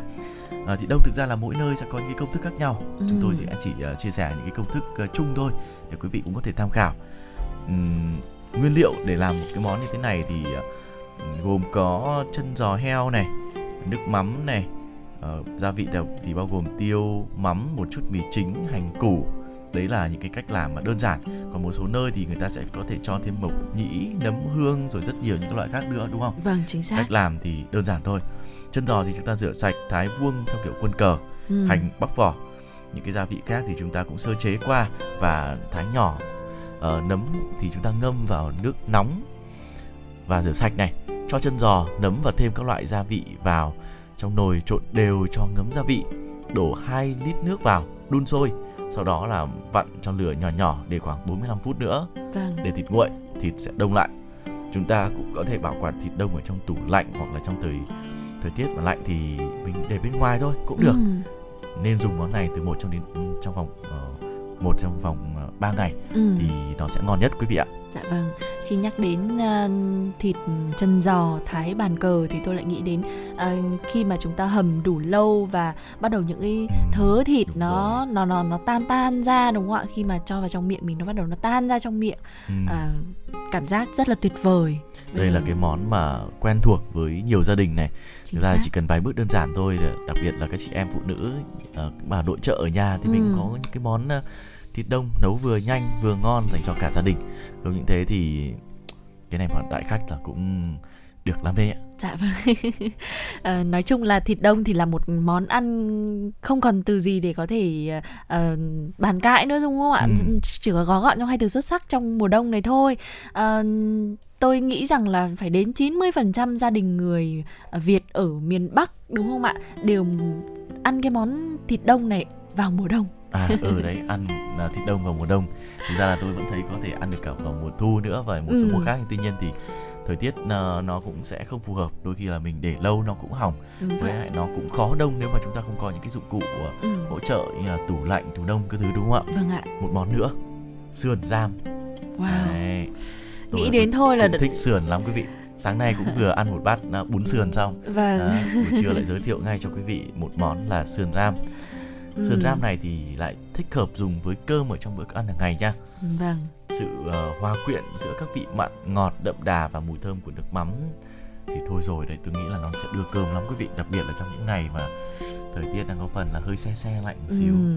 Tôi nghĩ là tôi nghĩ là bình thường nếu mà chắc là mình chỉ ăn được khoảng à, à, hai lưng bát cơm thôi Ừ. nhưng mà nếu mà có thêm món này chắc phải ăn hai bát cơm đầy ấy mọi người à ạ. ừ, tùy xem là kích thước như nào nữa quý vị bát to hay Vâng. bát nhỏ đấy quý vị ạ Vâng, à, nhắc đến món sườn giam này thì à, cũng muốn chia sẻ à, cách làm với quý vị luôn Nếu như mà à, trong buổi trưa ngày hôm nay à, chúng ta chưa biết ăn gì thì có thể thực hiện luôn à, Cách làm với nguyên liệu thì cũng rất là đơn giản thôi Chúng ta chỉ cần chuẩn bị là à, sườn non này rồi các loại gia vị khác như là nước mắm, nước tương, tiêu, muối, đường, cả uh, vừng, tỏi À, cách làm thì đầu tiên chúng ta sẽ rửa sạch sườn non và chặt khúc vừa ăn ra. À, tiếp theo là cho sườn vào nồi, rồi đổ nước ngập và đun cho sườn mềm à, và trong khoảng à, từ 20 đến 25 phút là được quý vị ạ. Sau đó thì chúng ta sẽ đổ sườn ra cho ráo nước và à, tiếp theo thì cho dầu và chả vào chảo sau đó dán qua sườn rồi phi tỏi thơm đổ sườn vào đảo đều thêm các gia vị như nước mắm đường muối ờ, rồi ờ, dùng đũa đảo đều ờ, sao cho các gia vị nó phù hợp với khẩu vị của chúng ta Tiếp theo thì cho thêm một chút xíu nước vào, đợi sôi lại và nước sốt dẻo dẻo bám đều xung quanh các mặt sườn. Đun lửa nhỏ liu riu để gia vị được thấm đều hơn và ừ, cuối cùng thì chúng ta sẽ nêm nếm lại một lần nữa để cho phù hợp với khẩu vị của gia đình mình. Cuối cùng thì khi sườn đã chín thì chúng ta sẽ bắc ra ờ, trang trí trên đĩa và rắc một chút xíu vừng rang lên để cho thơm và ngon hơn. ừ, Ừm, món này ăn với cơm hoặc đưa là cơm lắm quý vị ăn vào xôi cũng được anh Bảo đúng Nhật ạ. rồi một cái vị nó mặn mặn ngọt ngọt lại nó kiểu hơi nóng nóng một xíu mình ăn với Ừ. xôi hay là ăn với cơm nữa thì cũng là một trong những cái món lựa chọn vô Tuyệt cùng hợp vời ạ. lý đúng không ạ Vâng. Ờ, thế thì ngoài sườn ra còn món gì à đúng nhắc đến những ngày theo kiểu hơi đông này một tí này lại nhớ đến bánh trôi tàu quý vị ạ. Ừm. Ờ, cái gì nhỉ? Thân em vừa trắng lại vừa tròn đẩy nổi ba chìm với nước non đấy quý vị. Ngày bánh hôm qua tàu, tôi cũng ờ. ờ, ngày hôm qua thì tôi cũng vừa tâm sự với ờ, ờ, một chị kỹ thuật viên của phòng thu chúng ta chị Kim Thoa không biết là mọi người có nhớ không? À, tôi cũng bảo với chị rằng là thời tiết này mà được à, một bát bánh trôi tàu nóng hổi thì tuyệt vời chị nhỉ. Ờ. và chị cũng đồng tình với tôi luôn. Và ngày hôm nay thì à, à, trùng hợp thế nào mà anh Bảo Nhật cũng nghĩ ngay tới món này để giới thiệu tới quý vị thính giả cái mùa đông thì phải nghĩ ngay đến món này chứ đúng không quý vị? Ờ, món bánh trôi tàu thì có nguồn gốc từ Trung Quốc được làm bằng bột gạo nếp này Ừ. nhân thì nhân đậu xanh hay là vừng đen. Bên ngoài ờ, lăn vừng đen và nấu trong nước gừng nóng rắc thêm một vài sợi dừa nạo. Bánh trôi tàu của người Việt thì có rất nhiều những các loại nhân nhưng ngon nhất là nhân vừng đen hạt sen nấu với táo tàu khô đây cũng là một trong những cái món mà các bạn nội trợ cũng có thể lưu ý lại. Ừ. tôi vẫn còn nhớ là có một số những cái nơi thì người ta dùng nhân bánh trôi tàu bằng ờ, cục đường to à Ừ. đường phèn à đường đường phên đường phên xin lỗi xin lỗi quý vị. nha quý vị. Xin lỗi quý vị. Xin lỗi quý vị. Đường phên anh bảo nhật ạ à ừ đúng. Tôi ờ, người ta gọi là thôi. đường phên ạ. Ờ, cái đường to to đấy quý vị thì Rồi, cũng cục có. nâu nâu đúng không ạ? Ừ, mình sẽ có ở bên trong. Ừ. cũng là một trong những cái loại nhân mà cũng khá đặc biệt. Mà làm cái bánh này thì cũng đơn giản thôi mình Vâng. cũng không quá cầu kỳ đâu. Ờ, nguyên liệu thì gồm có bánh bột bánh trôi này đậu xanh sắt vỏ vừng đen đường cát trắng đường phèn rồi gừng cùi dừa tươi lạc rang nước cốt dừa hộp. Đây là những cái công thức cơ bản nha quý vị. Cách làm thì đơn giản lắm. Đậu xanh chúng ta bóc vỏ sau đó là đem nấu chín. Rồi ờ, mình nên đổ nước để cho bột không bị nhão. Vừng đen thì rang sơ qua xay nhỏ trộn với đường và dừa tươi chia nhỏ sẵn từng ờ, cục bột ra cho nó đều với quý vị.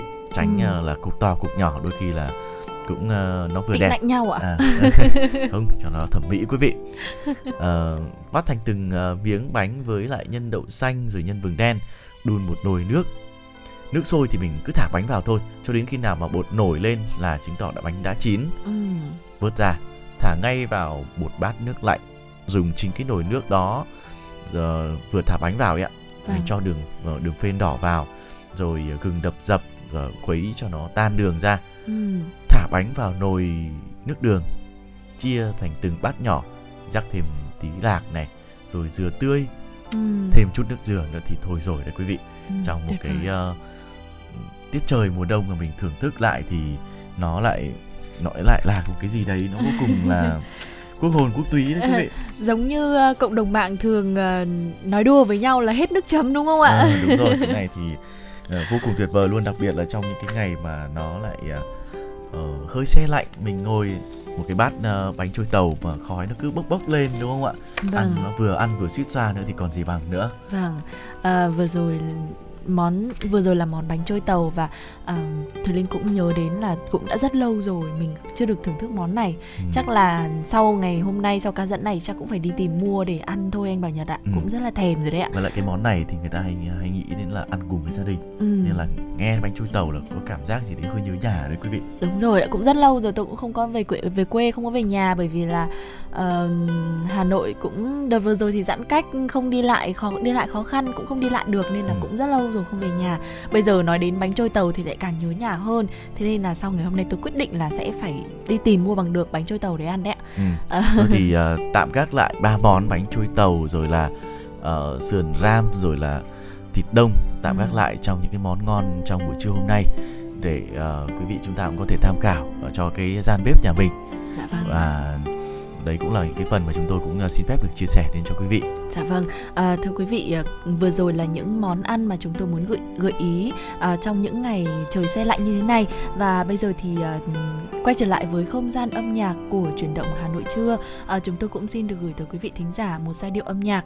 À, quý vị thân mến, quý vị hãy tương tác với chúng tôi thông qua số điện thoại 024 3773 6688 và trang fanpage chuyển động Hà Nội FM96 để có thể chia sẻ những thông tin cũng như là gửi những yêu cầu âm nhạc đến cho chúng tôi. Thùy Linh và Bảo Nhật vẫn luôn luôn đón nhận những yêu cầu của quý vị và quý vị hãy giữ sóng để tiếp tục đồng hành cùng với chúng tôi trong chương trình chuyển động Hà Nội trưa quý vị nhé. Bảo Nhật và Thùy Linh sẽ quay lại sau ít phút nữa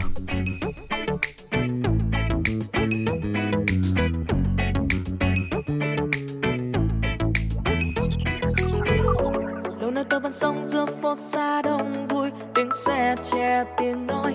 Lâu nay tôi vẫn sống với laptop tv người đi qua nhau trong một câu.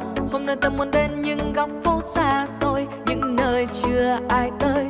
Hôm nay tôi muốn đến những ngóc ngách thôn quê. Giờ đây tôi cất hết bao nỗi buồn sách đã lô lên và đi không nghĩ suy âu lo về ngày mai. Bon bon trên những chuyến xe. Cất hết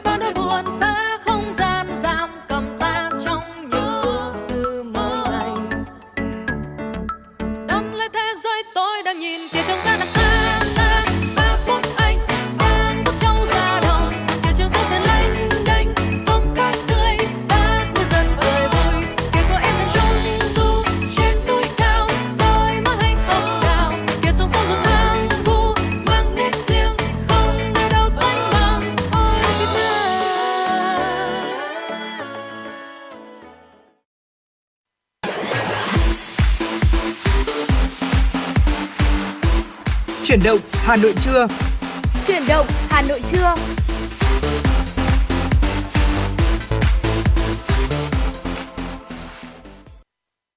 Vâng thưa quý vị, quay trở lại với chuyển động Hà Nội trưa ngày hôm nay. Những tin tức sẽ tiếp tục được uh, Thùy Linh và Bảo Nhật cập nhật đến cho quý vị trong chương trình.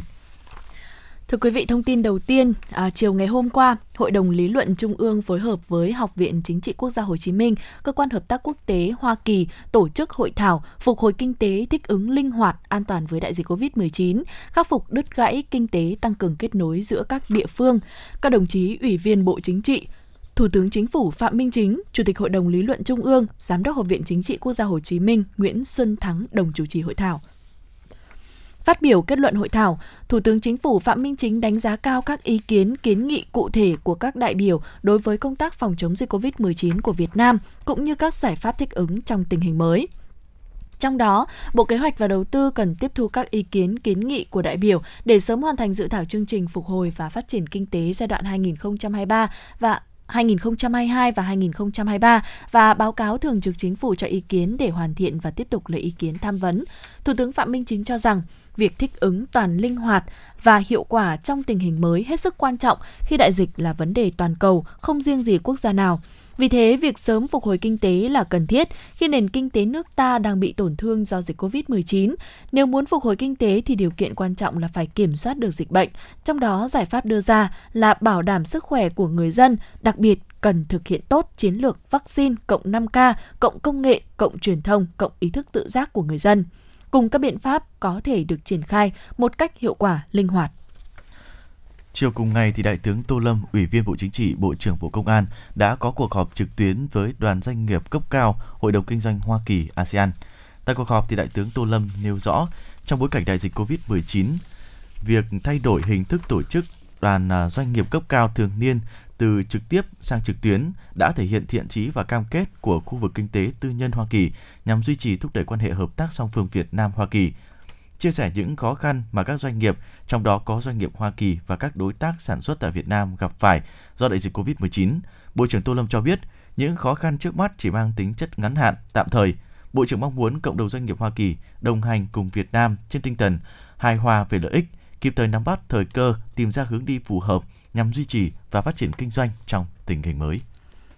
Thưa quý vị, nhận lời mời của Chủ tịch Hội đồng Liên bang Quốc hội Liên bang Nga Valentina Matviyenko, Phó Chủ tịch nước Võ Thị Ánh Xuân dẫn đầu đoàn đại biểu Việt Nam tham dự diễn đàn Phụ nữ Á Âu lần thứ ba theo hình thức trực tuyến từ ngày 13 đến ngày 15 tháng 10. Trong ngày làm việc đầu tiên, Phó Chủ tịch nước Võ Thị Ánh Xuân đã tham dự và phát biểu tại phiên toàn thể thứ nhất.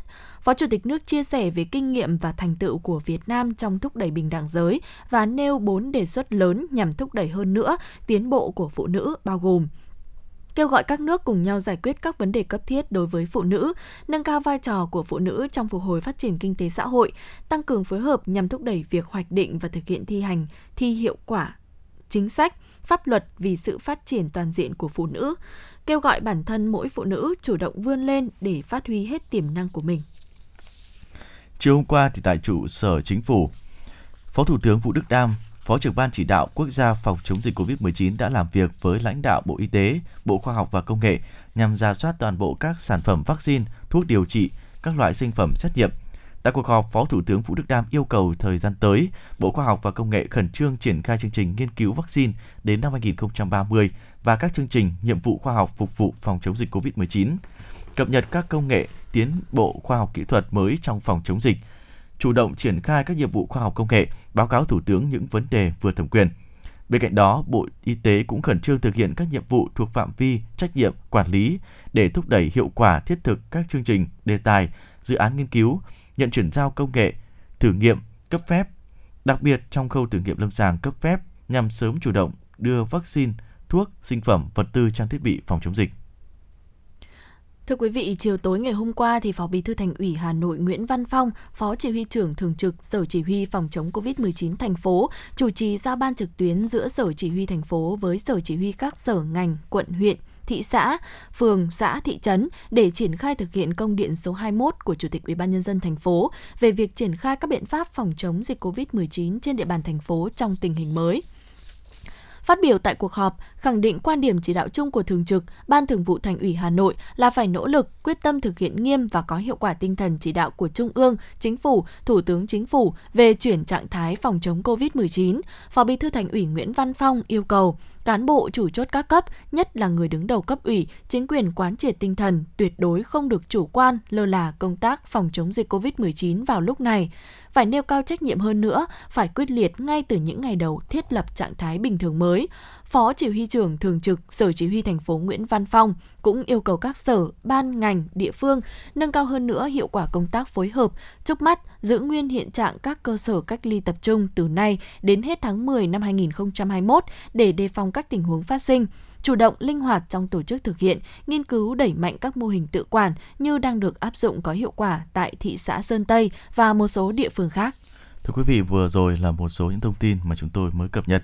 Chương trình chuyển động Hà Nội trưa của chúng tôi được phát sóng trực tiếp trên kênh FM 96 MHz của Đài Phát thanh và Truyền hình Hà Nội và được phát trực tuyến trên trang web hanoi.tv. Nếu quý vị bỏ lỡ không giờ phát sóng này cũng có thể nghe lại trên trang hanoitv.vn.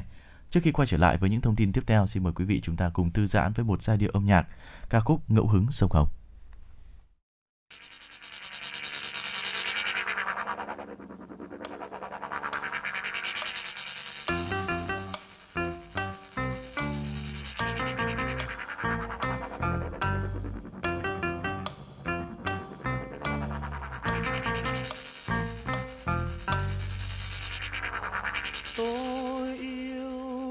sao bé bỏng của tôi?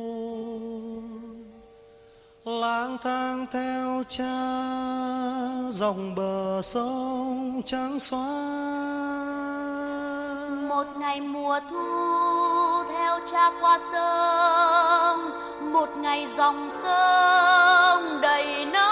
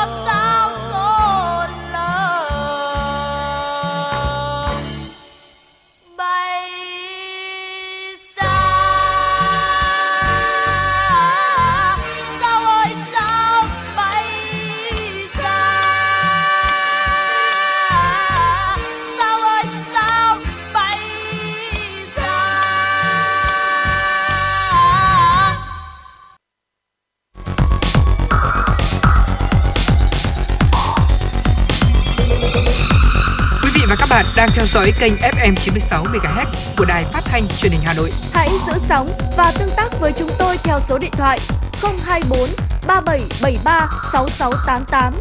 FM 96 đồng hành trên mọi nẻo đường. đường.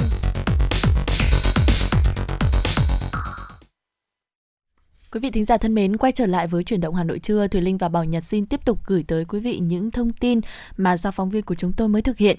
Thưa quý vị, tối hôm qua, Bộ Y tế cho biết thời gian qua, với nỗ lực lớn trong chiến lược vaccine phòng COVID-19, đặc biệt là tích cực thực hiện ngoại giao vaccine, Việt Nam đã tiếp nhận hơn 80 triệu liều vaccine phòng COVID-19.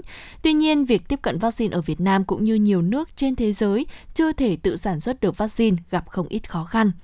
Theo Bộ trưởng Bộ Y tế Nguyễn Thanh Long, ngay trong tháng 10 này, dù ngành y tế có kế hoạch tiếp nhận vaccine số lượng lớn, nhưng nguồn cung vẫn chưa bảo đảm.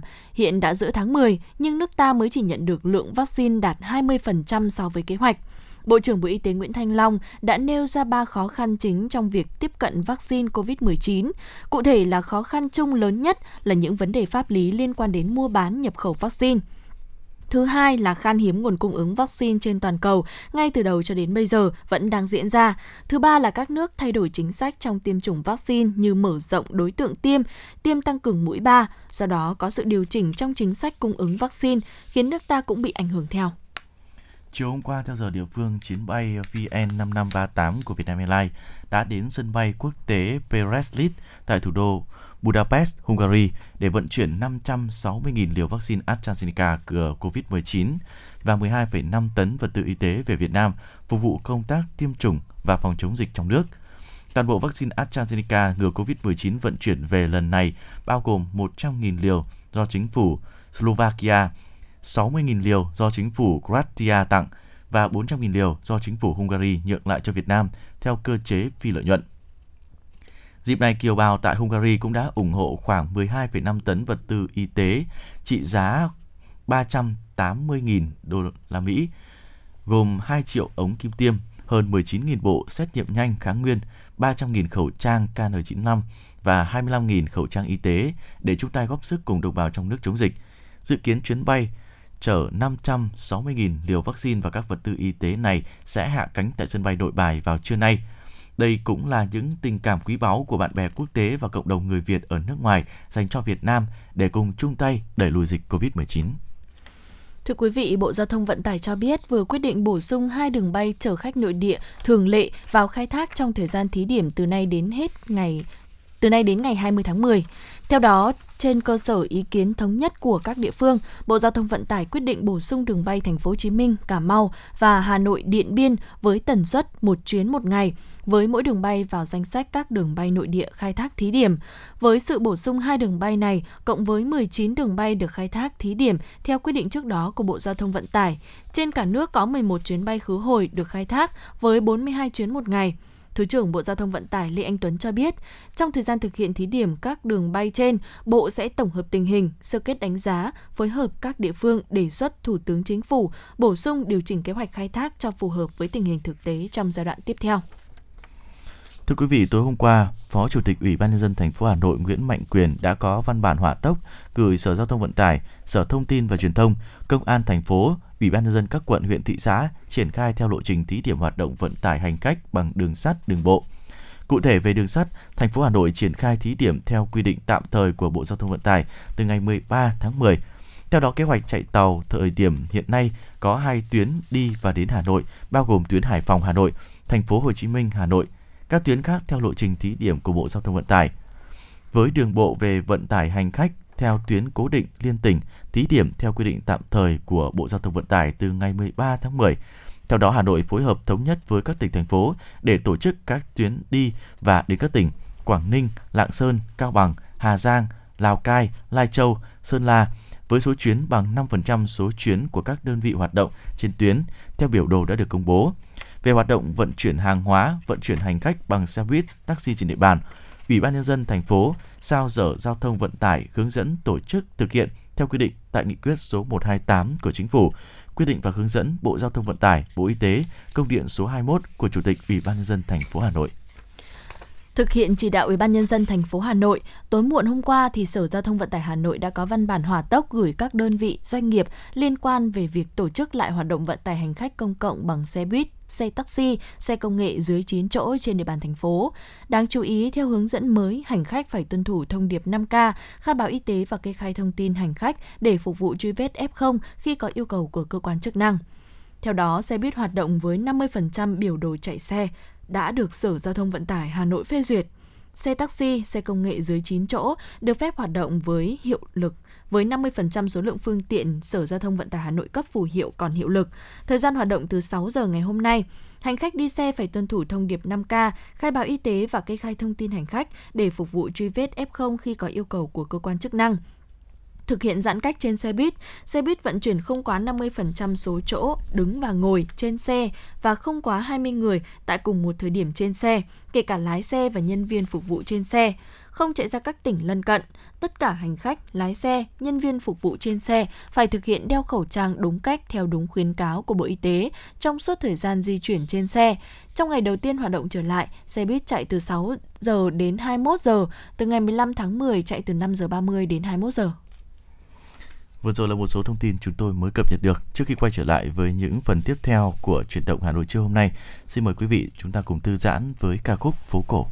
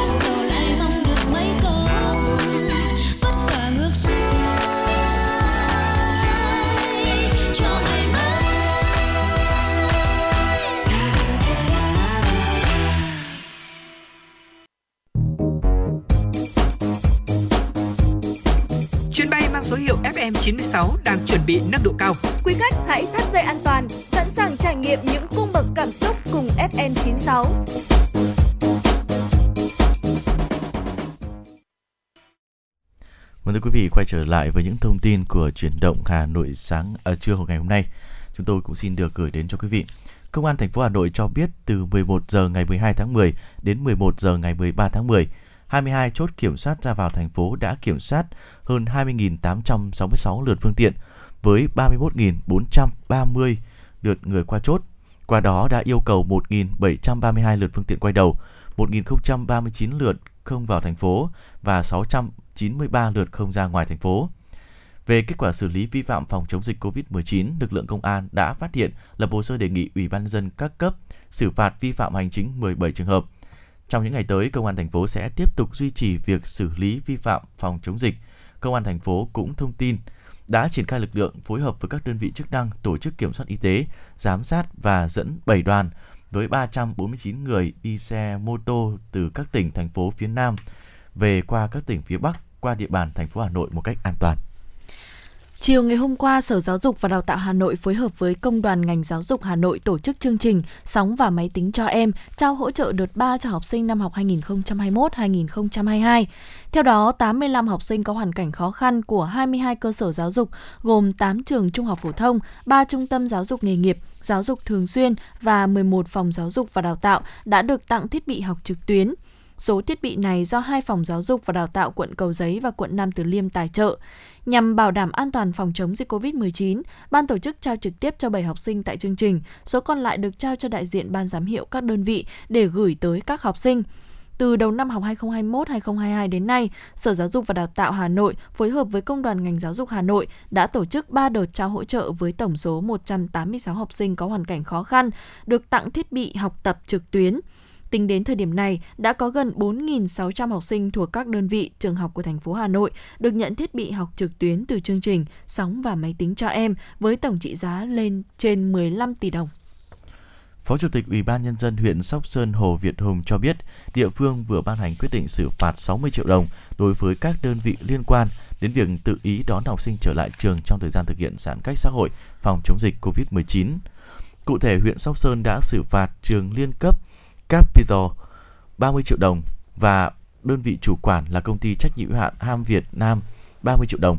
Trước đó, ngày 8 tháng 10, từ nguồn tin phản ánh, Phòng Giáo dục và Đào tạo huyện Sóc Sơn đã kiểm tra và xác định trường liên cấp Capital cho 46 học sinh khối mầm non và tiểu học đến lớp học trực tiếp.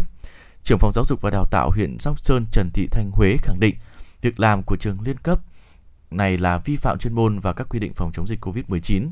Hiện tại thì thành phố Hà Nội vẫn yêu cầu dạy học trực tuyến cho học sinh, quyết định mở cửa trường học thuộc thẩm quyền của Ủy ban nhân dân thành phố Hà Nội. Các cơ sở giáo dục không được phép đón học sinh trở lại trường khi chưa được phép. Thưa quý vị, Công an quận Cầu Giấy Hà Nội vừa khởi tố vụ án khởi tố bị can đối với Vũ Đức Anh, sinh năm 2000 ở phố Đặng Trần Côn, phường Quốc Tử Giám, quận Đống Đa, Hà Nội, về hành vi mua bán trái phép thông tin tài khoản ngân hàng của người khác, quy định tại Điều 291 Bộ Luật Hình sự. Theo tài liệu điều tra, từng rất giỏi về công nghệ thông tin nên à, Vũ Đức Anh đã sử dụng tiện ích của mạng xã hội như Zalo, Facebook để thực hiện hành vi lừa đảo. Nhận thấy việc bán thông tin tài khoản không mất nhiều thời gian, lại có lợi nhuận cao, chi phí bỏ ra ban đầu thấp. Vũ Đức Anh đã tuyển nhiều cộng tác viên và khuyến khích mọi người mở nhiều tài khoản để thu mua không giới hạn. Để tạo niềm tin đối với những người bán tài khoản ngân hàng cho mình, Đức Anh đã đóng vai doanh nhân thành đạt mua những tài khoản ngân hàng để chạy quảng cáo, tạo ứng dụng, lan tỏa hiệu ứng về công nghệ trên mạng xã hội cho những người có nhu cầu tập trung vào lượng người bán hàng trực tuyến, cần tăng lượng tương tác xã hội. Sau đó, Vũ Đức Anh tiếp tục giao bán lại những thông tin tài khoản ngân hàng này cho các đối tượng khác với giá 1 triệu đồng trên một tài khoản. Để hướng tiến tranh lệch, kể từ khi phạm tội đến lúc bị bắt, Vũ Đức Anh đã thu lời hàng tỷ đồng. Hành vi phạm tội của Vũ Đức anh được làm rõ đối tượng thu mua nhiều chứng minh nhân dân từ các nguồn khác nhau, sau đó về chỉnh sửa thông tin, dán ảnh khác, rồi làm thủ tục mở các tài khoản ngân hàng, đồng thời dùng SIM điện thoại rác đăng nhập và đăng ký dịch vụ Internet Banking để lừa đảo. Hiện vụ việc đang được điều tra, làm rõ. Thưa quý vị, ngày hôm qua, Công an quận Thanh Xuân Hà Nội cho biết đang phối hợp với các cơ quan chức năng xác minh điều tra vụ lừa đảo chiếm đoạt hơn 860 triệu đồng với thủ đoạn gọi điện giả mạo cơ quan công an. Trước đó thì ngày mùng 5 tháng 10, Công an phường Kim Giang, quận Thanh Xuân nhận được đơn trình báo của bà T sinh năm 1958, quận Thanh Xuân, Hà Nội về việc bị lừa đảo chiếm đoạt hơn 860 triệu đồng. Theo đơn trình báo thì bà T nhận được điện thoại từ các đối tượng tự xưng là công an, kiểm soát viên thông báo là bà T có liên quan tới một vụ án. Các đối tượng yêu cầu bà T phải chuyển tiền vào tài khoản do chúng cung cấp để kiểm tra. Sau khi mà thực hiện những hướng dẫn của đối tượng, bà T mới biết mình bị lừa và đến cơ quan công an để trình báo. Công an quận Thanh Xuân khuyến cáo, mặc dù đây không phải là thủ đoạn mới và đã được các cơ quan chức năng cảnh báo, nhưng nhiều người vẫn sập bẫy các đối tượng. Đó thường là những người ít cập nhật thông tin xã hội, báo chí. Khi xảy ra vụ việc, họ bị uh, lo bị mất uy tín nên ờ, có trường hợp không trình báo với các cơ quan công an, gây khó khăn cho công tác điều tra, xử lý. Để làm việc với người dân, cơ quan công an sẽ trực tiếp gửi giấy mời, giấy triệu tập hoặc gửi qua công an địa phương và không yêu cầu người dân chuyển tiền vào tài khoản ngân hàng để phục vụ điều tra. Người dân tuyệt đối không cung cấp thông tin tài khoản ngân hàng, mã OTP và chuyển tiền cho các đối tượng. Khi phát hiện các trường hợp có dấu hiệu lừa đảo như trên, người dân cần báo ngay cho các cơ quan công an gần đó.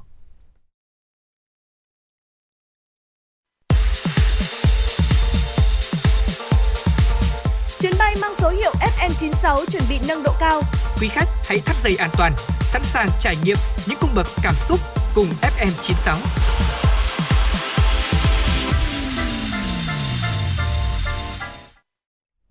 Thưa quý vị thính giả, lịch sử của một dân tộc là nguồn gốc của sự phát triển qua nhiều thế hệ, từ sơ khai đến hiện đại, tạo nên cho con người lòng tự tôn, ý thức bảo vệ dân tộc, tiếp nối những truyền thống xây dựng đất nước. Trong những năm qua, công tác giáo dục lịch sử ở nước ta luôn được quan tâm, chú trọng, không chỉ giáo dục lịch sử trong nhà trường mà thông qua nhiều hình thức khác, đa dạng và phong phú. Ngay sau đây xin mời quý thính giả cùng với MC Lê Thông trò chuyện với các vị khách mời của chương trình xoay quanh vấn đề để thiếu nhi yêu lịch sử nước nhà. Kính chào quý vị và các bạn. Thưa quý vị và các bạn, Chủ tịch Hồ Chí Minh đã từng căn dặn dân ta phải biết sử ta cho tường gốc tích nước nhà Việt Nam. Câu nói như nhắc nhở mỗi công dân Việt Nam không thể không biết đến lịch sử nước nhà.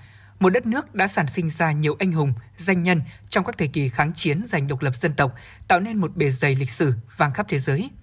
Biết sử ta lại càng có ý nghĩa quan trọng trong thời kỳ đất nước bước vào hội nhập. Tuy nhiên, trong thực tế hiện nay, nhiều học sinh không mấy mặn mà với việc học lịch sử, chứ chưa nói đến việc yêu thích. Trong các giai đoạn thi cử, điểm sử luôn nằm trong nhóm các điểm có trung bình thấp. Vậy giải pháp nào để giúp học sinh yêu thích môn lịch sử ngay từ khi các em còn nhỏ đang ngồi trên ghế nhà trường? Trong chương trình tọa đàm ngày hôm nay của Đài Phát thanh Truyền hình Hà Nội với nội dung Để thiếu nhi yêu thích lịch sử nước nhà, chúng tôi xin được giới thiệu cùng quý vị thính giả các vị khách mời. Xin trân trọng giới thiệu Thạc sĩ Nguyễn Thị Thu Hoan, Phó Giám đốc Bảo tàng Lịch sử Quốc gia. Ông Nguyễn Việt Thắng, Phó Giám đốc Công ty Phát hành sách Đông A. Cô giáo Vũ Kim Chi, giáo viên trường tiểu học Trung Sơn Trầm, Sơn Tây, Hà Nội. Và một vị khách mời nhí trong chương trình hôm nay, em Chu Thủy Linh, học sinh lớp 5A, trường tiểu học Trung Sơn Trầm, Sơn Tây, Hà Nội. Thay mặt ekip thực hiện chương trình, chúng tôi xin được cảm ơn các vị khách mời đã nhận lời mời tham gia buổi tọa đàm hôm nay. Thưa quý thính giả, thưa các vị khách mời, lịch sử của một dân tộc là nguồn gốc của sự phát triển qua nhiều thế hệ, tạo nên cho con người lòng tự tôn, ý thức bảo vệ dân tộc và tiếp nối những truyền thống xây dựng đất nước. Do vậy, công tác giáo dục lịch sử ở nước ta luôn được quan tâm, chú trọng, không chỉ giáo dục lịch sử trong nhà trường mà còn thông qua nhiều hình thức khác nhau, đa dạng, phong phú. Và câu hỏi đầu tiên chúng tôi xin dành cho thạc sĩ Nguyễn Thị Thu Hoan ạ. Thưa bà, Bảo tàng Lịch sử Quốc gia hiện đang lưu giữ và trưng bày giới thiệu lịch sử Việt Nam từ thời kỳ tiền sử cho đến ngày nay thông qua hệ thống tài liệu hiện vật vô cùng đồ sộ, quý giá, trong đó thì có nhiều hiện vật là bảo vật quốc gia.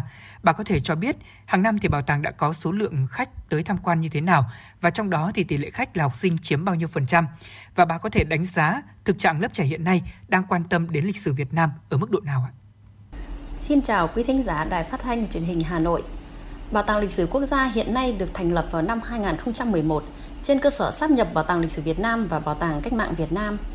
Hàng năm, bảo tàng đón khoảng 150.000 đến 200.000 lượt du khách trong và ngoài nước đến tham quan, trong đó chủ yếu là học sinh, sinh viên, chiếm khoảng 50%. Trong số những bạn trẻ tham quan học tập tại bảo tàng hoặc tham gia các chương trình giáo dục của Bảo tàng Lịch sử Quốc gia, thì hầu hết đều rất yêu thích tìm hiểu lịch sử, đặc biệt là sau những buổi tham quan. Thậm chí có những bạn từ đó còn có đam mê tìm hiểu lịch sử.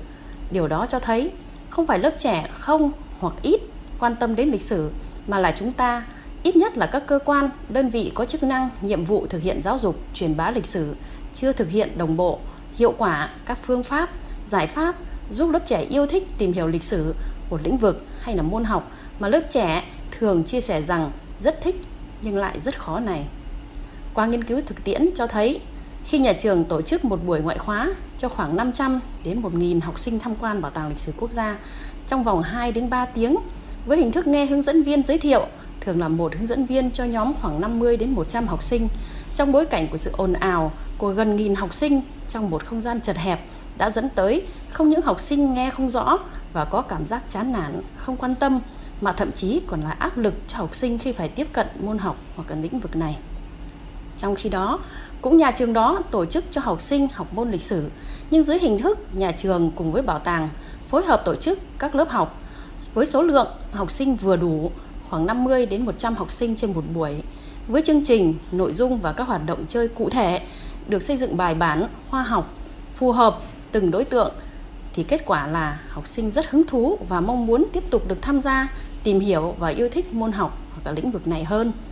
Như vậy, nếu chúng ta không nghiên cứu để xây dựng phương pháp, hình thức giáo dục hay hình thức truyền tải phù hợp thì sẽ không đạt được hiệu quả, thậm chí còn là phản tác dụng, dẫn đến hiểu lịch sử một cách sai lệch, nhất là trong trường hợp các em nghe không rõ, hiểu không thấu. Xin được cảm ơn bà. Tôi xin được có câu hỏi với ông Nguyễn Việt Thắng, Phó Giám đốc Công ty Phát hành Sách Đông An. Thưa ông là ông có thể cho biết số lượng sách và truyện về lịch sử hiện nay của công ty đang chiếm bao nhiêu phần trăm tổng lượng phát hành sách hàng năm? Và trong đó sách về lịch sử Việt Nam chiếm bao nhiêu phần trăm ạ? Ông có thể đánh giá sự quan tâm của giới trẻ đến lịch sử thế giới nói chung với lịch sử của Việt Nam nói riêng được không ạ? Vâng, xin cảm ơn MC Lê Thông. Thì có thể nói là tại thời điểm hiện tại thì Đông A đang phát triển rất nhiều các mảng sách với nhiều đề tài khác nhau. Và trong đó đề tài sách về lịch sử thì đang chiếm khoảng 10 đến 15% tổng số các tựa sách đang được phát hành. Và hiện chúng tôi cũng đã phát hành khá nhiều các tựa sách về lịch sử, có thể kể đến như bộ truyện tranh Hiền tài nước Việt và bộ truyện tranh Hào khí Đông Nga. Ngoài ra còn có các tiểu thuyết về lịch sử như Trần Quốc Toản, Trần Khánh Dư của nhà văn Lưu Sơn Minh, tiểu thuyết lịch sử Hưng Đạo Vương của Phan Kế Bính và Lê Văn Phúc. Một số các cuốn sách về lịch sử khá nổi tiếng khác cũng đã được phát hành như Đại Việt Sử Ký Toàn Thư và Việt Nam Sử Lược của Trần Trọng Kim. Bên cạnh những cuốn sách lịch sử về Việt Nam thì Đông A cũng đã mua bản quyền và phát hành rất nhiều các tựa sách lịch sử trên thế giới từ các nhà xuất bản danh tiếng với hình thức khá bắt mắt và hấp dẫn. Theo quan sát của tôi thì các tựa sách lịch sử đã được phát hành luôn nhận được cái sự quan tâm của các bạn đọc nhỏ tuổi và cái sự quan tâm giữa lịch sử nước nhà và lịch sử thế giới là ngang bằng nhau, chưa có cái sự chênh lệch quá nhiều. Vâng, xin được cảm ơn ông Nguyễn Việt Thắng. Thưa quý vị thính giả, khi trẻ em còn nhỏ, việc tiếp cận với lịch sử có rất nhiều cách. Gần gũi nhất là từ gia đình, thế nhưng phần lớn cha mẹ hay mua cho các con chuyện cổ tích hoặc là các sách có liên quan đến trí thức khoa học. Rất ít các bậc cha mẹ mua sách hay là chuyện lịch sử cho các con. Điều này có thể xuất phát từ việc chính cha mẹ cũng không quan tâm đến thể loại này và kênh duy nhất để trẻ em có thể tiếp cận lịch sử lại là các giờ học ở nhà trường. Vì thế mà việc học sinh có yêu thích bộ môn lịch sử hay không phụ thuộc rất lớn vào giáo viên giảng dạy bộ môn đó. Nếu giáo viên giảng bài hay, thú vị thì chắc chắn sẽ khiến cho trẻ em ờ, cảm thấy là hứng thú và say mê với môn học này và ngược lại. Vậy thì chúng tôi xin được có câu hỏi tiếp theo với cô giáo Vũ Kim Chi. Ờ, tôi còn nhớ cảm giác khi đi học của mình ngày xưa tồn tại một lối dạy vào cũ, đó là giáo viên dạy lịch sử thì có nói rằng là các em lật vở ra kiểm tra bài cũ. Cô giáo có thể cho biết hiện nay là việc dạy lịch sử và giáo trình lịch sử so với khoảng cách đây 10 năm có gì thay đổi và việc học sinh của cô hiện nay có thích thú với bộ môn lịch sử hay không. À, cô có thể cho ý kiến cá nhân về vấn đề này ạ. Xin chào quý thính giả của Đài Phát thanh và Truyền hình Hà Nội. Như MC vừa nói tới cảm giác khi đi học của bạn ngày xưa tồn tại một lối dạy và học cũ. Cách dạy học mà bạn vừa nhắc tới chính là phương pháp dạy truyền thống kiểu như kể chuyện lịch sử mà giáo viên là người chủ động dẫn dắt học sinh tìm hiểu nội dung bài. Học sinh nghe câu hỏi, trả lời câu hỏi cô đưa ra, ghi chép và về nhà học thuộc. Nhưng bây giờ thì phương pháp dạy học của giáo viên tiểu học chúng tôi đã thay đổi rất nhiều. Với chương trình lịch sử thiết kế đồng tâm từ cấp tiểu học, trung học cơ sở, trung học phổ thông, học sinh được làm quen với lịch sử nước nhà từ những ngày trứng nước, nhà nước Văn Lang ra đời, đến chiến thắng Điện Biên Phủ, tổng tiến công mùa xuân năm 75, rồi tiếp đến những năm tháng độc lập. Hiện nay giáo viên tiểu học chúng tôi cũng được tiếp cận với nhiều phương pháp dạy học mới. Vì vậy, cách dạy của chúng tôi cũng có rất nhiều thay đổi. Trong một tiết học lịch sử, học sinh không phải thụ động để tiếp thu kiến thức nữa mà là các em được chủ động hơn. Giáo viên chúng tôi cho các em tiếp cận nội dung bài học với nhiều hình thức tổ chức dạy học phong phú. Các em được hoạt động nhóm, được làm phiếu học tập. Hay có khi các em còn được sắm vai và rất nhiều các hình thức nữa. Lúc này giáo viên là người định hướng dẫn dắt và khéo léo hướng các em đến nội dung bài học và cuối cùng là chốt lại những kiến thức mà học sinh cần nắm bắt.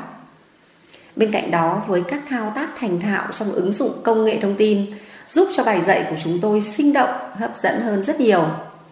Lúc này, giáo viên như một người bạn đồng hành cùng các em khám phá và nắm bắt nội dung.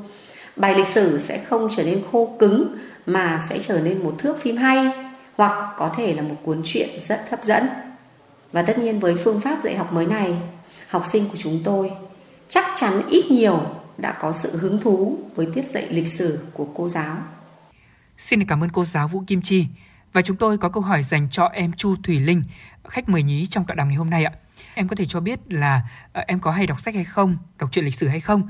Và em có thể kể tên một số cuốn sách lịch sử mà em thích đọc. Và với môn lịch sử ở nhà trường, em và các bạn có thích nó không? Xin kính chào các bác, các cô chú. Vào năm học lớp 4, chúng em được làm quen với môn lịch sử. Em thấy bộ môn này rất là mới, lạ, lại còn thú vị và hấp dẫn. Chính vì thế em bắt đầu tò mò. Ở lớp thì hỏi cô, ở nhà thì hỏi ông bà bố mẹ. Em còn lên mạng tìm đọc một số cuốn truyện lịch sử. Em đặc biệt thích những câu chuyện được kể bằng tranh như là tranh truyện danh nhân lịch sử Việt Nam, lịch sử Việt Nam bằng tranh, sự tích bánh trưng, bánh dày, trầu cau, quả dưa và nhiều câu chuyện khác. Với môn học lịch sử ở trường thì có một số bạn vẫn chưa hào hứng vì cho rằng môn này thì không quan trọng. Các nhân vật thì khô khan, bài vở thì ghi chép dài dòng. Nhưng em và nhiều bạn thì lại rất thích vì cô giảng bài rất hay.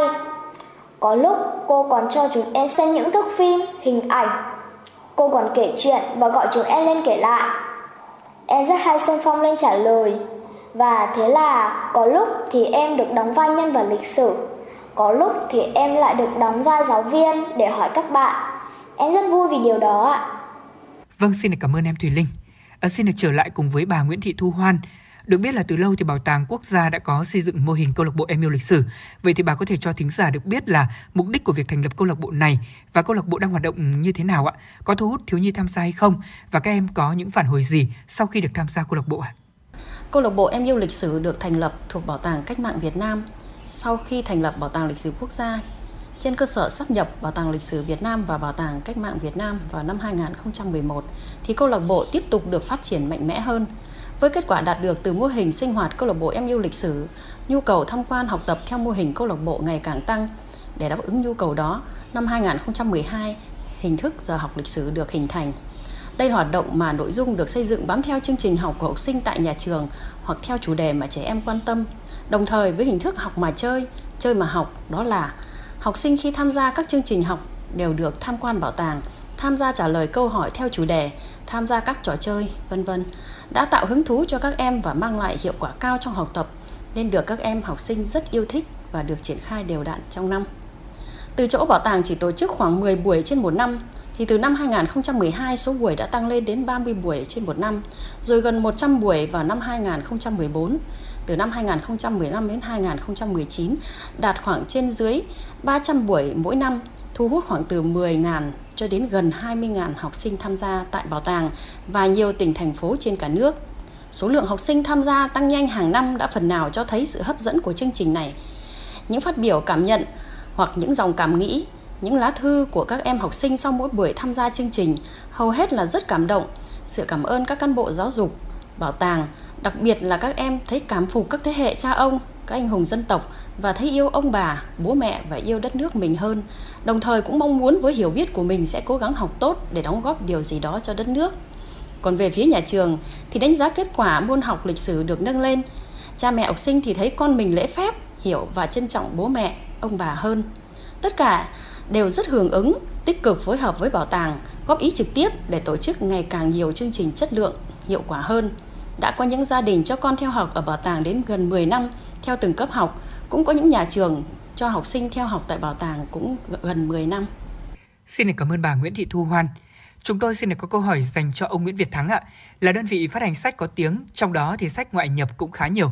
Ông có thể cho chúng tôi biết là trong sách hoặc truyện lịch sử của nước ngoài thì những tác giả đã có cách tiếp cận người đọc khác gì so với các tác giả viết lịch sử ở Việt Nam. Điều này thì có ảnh hưởng gì đến sức hấp dẫn của nó đối với độc giả? Và trong cách làm sách lịch sử của Đông A đã có định hướng sáng tạo mới nào để có thể thu hút người đọc đến dòng sách lịch sử của Việt Nam hay không, thưa ông? Vâng, hiện thì những cuốn sách lịch sử mà Đông A mua bản quyền từ nước ngoài đại đa số là những cuốn sách bách khoa tri thức bằng hình. Từ những cuốn sách này thì các thông tin, sự kiện, nhân vật lịch sử đều được truyền tải qua hình ảnh, kèm theo nội dung giới thiệu rất là ngắn gọn, xúc tích và dễ theo dõi. Những cuốn sách như vậy thì theo tôi là rất hấp dẫn người đọc. Hiện nay thì cái cách làm sách trong nước cũng đã có những bước tiến rất là lớn, tiệm cận với cả cách làm sách của nước ngoài. Các đơn vị xuất bản trong nước cũng đã có cái cách tổ chức bản thảo mới phù hợp hơn với thị hiếu của bạn đọc Ngày nay thì có nhiều bộ truyện tranh lịch sử hay kể chuyện lịch sử qua tranh cũng như các tiểu thuyết lịch sử cũng đã được xuất bản rất là nhiều. Như Đông A thì đã ấn hành hai bộ truyện tranh cho thiếu nhi là Hào khí Đông A và Hiền tài nước Việt. Đây là những bộ truyện tranh có hình vẽ rất là sinh động bắt mắt. Nội dung thì cực kỳ ngắn gọn và phù hợp với độ tuổi tiếp cận của các em. Các tiểu thuyết lịch sử do Đông A phát hành thì đều đã có minh họa như họa sĩ Thành Phong, minh họa cho hai tiểu thuyết lịch sử của nhà văn Lưu Xuân Minh, đó là Trần Quốc Toản và Trần Kính Dư. Họa sĩ Phạm Ngọc Tân minh họa cho tiểu thuyết Hưng Đạo Vương của Phan Kế Bính và Lê Văn Phúc. Các minh họa này theo tôi thì sẽ giúp bạn đọc dễ tưởng tượng ra không khí của câu chuyện, hình dung ra các nhân vật được đề cập đến trong truyện và cũng từ đó thì sẽ thích thú hơn khi theo dõi được ờ, cái mạch truyện Gần đây nhất thì cuốn như cuốn Việt Nam sử lược mà chúng tôi xuất bản đã có rất nhiều các minh họa từ các nguồn tranh dân gian, từ bảo tàng và các tư liệu sách báo xưa. Việc xuất bản sách có minh họa là định hướng ngay từ ban đầu của chúng tôi, nên đối với dòng sách lịch sử, điều này sẽ góp phần thu hút bạn đọc nhiều hơn nữa. Vâng, xin cảm ơn ông Nguyễn Việt Thắng. Thưa quý vị và các bạn, một dân tộc sẽ là con số 0 nếu mất đi lịch sử của mình. Chính lịch sử mang trong nó vận mệnh lớn lao những chất chứa hơn 4.000 năm để làm điểm tựa cho dân tộc ta vững bước đi tới tương lai. Môn học lịch sử thì không chỉ dạy sự kiện, đó còn là môn khoa học nuôi dưỡng niềm tự hào dân tộc, tình yêu quê hương đất nước. Thế nhưng mà nếu chúng ta khiến lịch sử trở thành một môn học để các em học sinh phải học thuộc các sự kiện thì nó lại trở thành một môn học khô khan và hãi hùng. Ở tôi xin được có câu hỏi tiếp theo với cô giáo Vũ Kim Chi. Thưa cô là để bộ môn lịch sử được hấp dẫn hơn với các em học sinh, chúng ta cần có những thay đổi gì trong cách dạy học và ngoài việc học trên lớp thì nhà trường cần thêm các hoạt động gì để có thể giúp các em học sinh thêm yêu và tìm đến môn lịch sử nước nhà? Theo tôi, để bộ môn lịch sử được hấp dẫn hơn với các em học sinh, người giáo viên phải linh hoạt trong thực tế giảng dạy, phải thay đổi ngay chính tư duy của mình, phải thật chủ động và thật cởi mở. Thứ nhất, phải tạo hứng thú cho học sinh ngay từ phút đầu giờ bằng các hình thức khởi động phong phú như trò chơi hay đơn giản là một bức tranh, một câu nói, một câu hát. Bất cứ một hình thức nào mà tạo được cái không khí vui vẻ nhất đầu buổi học và gắn được vào nội dung bài thì rất là tốt. Thứ hai là phải linh hoạt trong các cách sử dụng các kỹ thuật dạy học tích cực như là kỹ thuật chia nhóm, kỹ thuật giao nhiệm vụ, kỹ thuật đưa ra tình huống có vấn đề, kỹ thuật đặt câu hỏi, kỹ thuật khăn trải bàn, vân vân để học sinh có thể tiếp cận kiến thức một cách tự nhiên nhất. Thứ ba là cho phép học sinh ghi nhớ nội dung bằng các cách ghi chép riêng, có thể như bản đồ tư duy. Thứ tư là trong các giờ sinh hoạt chuyên môn thì giáo viên nên chủ động và mạnh dạn chia sẻ với đồng nghiệp những hình thức và phương pháp dạy học trong một giờ lịch sử mà mình đã thực hành và mình thấy là nó linh hoạt và có hiệu quả. Ví dụ như là dạy học lịch sử bằng trải nghiệm thực tế tại các di tích lịch sử ở quê hương, dạy học lịch sử bằng âm thanh, hình ảnh và những thước phim minh họa, dạy học lịch sử bằng trò chơi, dạy học lịch sử bằng thi viết, giới thiệu, thi kể về nhân vật lịch sử hay dạy học lịch sử bằng trò chơi dân gian và các hoạt động văn hóa dân gian khác. Để cùng nhau trao đổi và kết hợp tổ chức cho học sinh có một giờ lịch sử phù hợp hiệu quả nhất bên cạnh đó thì theo tôi việc ủng hộ của nhà trường thì cũng rất là quan trọng ví dụ tổ chức nói chuyện ngoại khóa với à, các khách mời là những người hiểu biết về lịch sử hoặc có thể là những giáo sư về sử học hoặc là có thể tham quan bằng trải nghiệm thực tế các di tích lịch sử ở quê hương. Ví dụ như quê hương tôi là Sơn Tây là đất của hai vua, vua Ngô Quyền và vua Phùng Hưng. Hai di tích lịch sử đã được ghi đậm nét ở làng cổ Đường Lâm. Hay là giữa thị xã Sơn Tây xinh đẹp của chúng tôi thì có thành cổ Sơn Tây, tòa thành đá ong duy nhất tại Việt Nam với lối kiến trúc độc đáo và cổ kính đã trở thành một di tích lịch sử và kiến trúc quân sự. Vậy thì việc tổ chức một buổi trải nghiệm thực tế theo tôi không đơn thuần chỉ là thay đổi không khí của một giờ học lịch sử mà hơn hết đó là học sinh được tiếp cận các kiến thức về lịch sử một cách tự nhiên nhất. Từ đó sẽ tạo hứng thú cho học sinh ở các giờ lịch sử tiếp theo. Lúc này vai trò tổ chức của nhà trường là hết sức cần thiết. Khi đã tổ chức được các hoạt động ngoại khóa như trên, lại bằng trải nghiệm thực tế tại các di tích lịch sử ở quê hương mình, thì tôi tin chắc rằng các em học sinh của tôi, của các bạn, của các đồng nghiệp sẽ thêm yêu và tìm đến với môn lịch sử nước nhà. Xin được cảm ơn cô giáo Kim Chi. Ở trở lại với khách mời nhí của chúng ta, em Chu Thủy Linh, em có thể cho mọi người biết là em thích nhất câu chuyện lịch sử nào của nước ta và em mong muốn là giờ học lịch sử ở nhà trường sẽ được thay đổi theo hình thức như thế nào ạ? Em thích rất nhiều câu chuyện lịch sử Việt Nam. Một trong số đó là câu chuyện về Ngô Quyền trong bài Chiến thắng Bạch Đằng do Ngô Quyền lãnh đạo năm 938. Và em thích ông với các câu chuyện kể về ông cũng bởi một lý do hơi cá nhân. Hiện nay, Lăng Ngô Quyền vẫn còn ở xã Đường Lâm, thị xã Sơn Tây, Hà Nội, nơi mà em và gia đình đang sinh sống. Em rất tự hào về điều đó. Ngoài câu chuyện về Ngô Quyền thì có rất nhiều câu chuyện lịch sử mà em đã được học trong sách giáo khoa từ thời chống giặc phong kiến đến thời kháng chiến chống Pháp, Mỹ đã để lại trong em nhiều bài học về lòng yêu nước, về quá trình đấu tranh, hy sinh giành độc lập của dân tộc và điều đó luôn nhắc nhở em phải trân trọng lịch sử và giữ gìn lịch sử đó. Em mong muốn giờ học lịch sử ở nhà trường sẽ có nhiều hình thức phong phú hơn. Ngoài các bài giảng của cô trên lớp, chúng em muốn được đi tham quan thực tế, muốn được nghe nói chuyện lịch sử ở các buổi ngoại khóa do các cựu chiến binh hay nhà giáo sư sử học nói chuyện thì càng tốt ạ. Xin được cảm ơn những chia sẻ của Thùy Linh. À, thưa quý vị và các bạn, trong bối cảnh Internet, mạng xã hội đang phát triển rầm rộ như hiện nay, chúng ta càng có thêm nhiều cơ hội để tiếp cận với thông tin, các nguồn dữ liệu về mọi kiến thức, trong đó có khoa học và lịch sử. Và đây cũng chính là cơ hội để lịch sử đến với công chúng nói chung và lớp trẻ nói riêng bằng nhiều con đường, nhiều kênh khác nhau. Chúng tôi xin được có câu hỏi với bà Nguyễn Thị Thu Hoan. Thưa bà, trong thời đại 4.0, bảo tàng đã áp dụng công nghệ như thế nào để tiếp cận tốt hơn đối với công chúng, đặc biệt là lớp trẻ? Ờ, bà có thể cho biết ý kiến của mình về việc là chúng ta nên có những giải pháp nào để thế hệ trẻ Việt Nam có hứng thú với môn học lịch sử, tìm hiểu về nguồn cội của dân tộc Việt Nam. Từ đó các em có thể kế thừa và có ý thức trong việc phát huy truyền thống của ông cha ta trong việc xây dựng, bảo vệ đất nước ạ. Không phải đến khi dịch COVID-19 bùng phát thì bảo tàng mới ứng dụng công nghệ trong hoạt động giới thiệu bảo tàng, đặc biệt là hoạt động giáo dục mà từ năm 2019 trên cơ sở nhận thức xu hướng phát triển của các bảo tàng hiện đại cũng như những kinh nghiệm học hỏi từ các chuyên gia, đồng nghiệp trong và ngoài nước. Cùng với đó là cơ hội tiếp cận dự án của công ty Microsoft Việt Nam FPT. Bảo tàng đã phối hợp với công ty tổ chức thử nghiệm chương trình học lịch sử online cho học sinh trường trung học cơ sở Vinschool. Tuy nhiên, đến năm 2020, khi dịch bệnh COVID-19 bùng phát, trong thời gian thực hiện giãn cách xã hội, bảo tàng tạm dừng hoạt động đón khách thì đó lại là cú hích quan trọng để bảo tàng quyết tâm thực hiện mạnh mẽ hơn. Để kịp thời thích ứng với bối cảnh dịch bệnh, bảo tàng đã chủ động điều chỉnh hướng hoạt động, trong đó tăng cường ứng dụng công nghệ trong hoạt động giới thiệu trưng bày, đặc biệt là chương trình giáo dục dưới hình thức giờ học lịch sử online qua ứng dụng Zoom. Đã tạo sân chơi trí tuệ bổ ích, cung cấp cho các em học sinh những kiến thức, câu chuyện, thông tin về lịch sử, về những tấm gương anh hùng, sự kiện lịch sử, góp phần quảng bá, giới thiệu di sản văn hóa, giá trị truyền thống lịch sử, khơi dậy ở thế hệ trẻ niềm tự hào dân tộc với những nội dung các buổi học được xây dựng theo chương trình học của học sinh hoặc theo chủ đề mà học sinh yêu thích thông qua tài liệu hiện vật của bảo tàng kết hợp với tư liệu lịch sử. Giờ học lịch sử online miễn phí được thực hiện từ tháng 7 năm 2020 đã thu hút nhiều học sinh tham gia. Tính đến hết tháng 7 năm 2021, bảo tàng đã tổ chức được 202 buổi học với 3.500 học sinh tham gia gồm các đối tượng học sinh lớp 2, 3, 4, 5 và 6. Trong đó có cả một số học sinh Việt Nam sinh sống tại nước ngoài. Có thể nói rằng, Bảo tàng Lịch sử Quốc gia là bảo tàng đầu tiên và duy nhất cho đến nay tổ chức hình thức giáo dục này và đạt hiệu quả ngày càng thu hút trẻ em tham gia. Tuy nhiên, để công chúng, đặc biệt là thế hệ trẻ thuận lợi trong việc tiếp cận với bảo tàng thì không chỉ có chương trình giáo dục online mà còn có các hình thức khác mà bảo tàng đang thực hiện như thuyết minh tự động, audio guide và quét mã QR. Xây dựng bảo tàng ảo 3D giới thiệu trưng bày thường trực hoặc chuyên đề, video clip giới thiệu trưng bày chuyên đề, tham quan trưng bày trực tuyến, today online, hoạt động trải nghiệm tương tác ứng dụng công nghệ.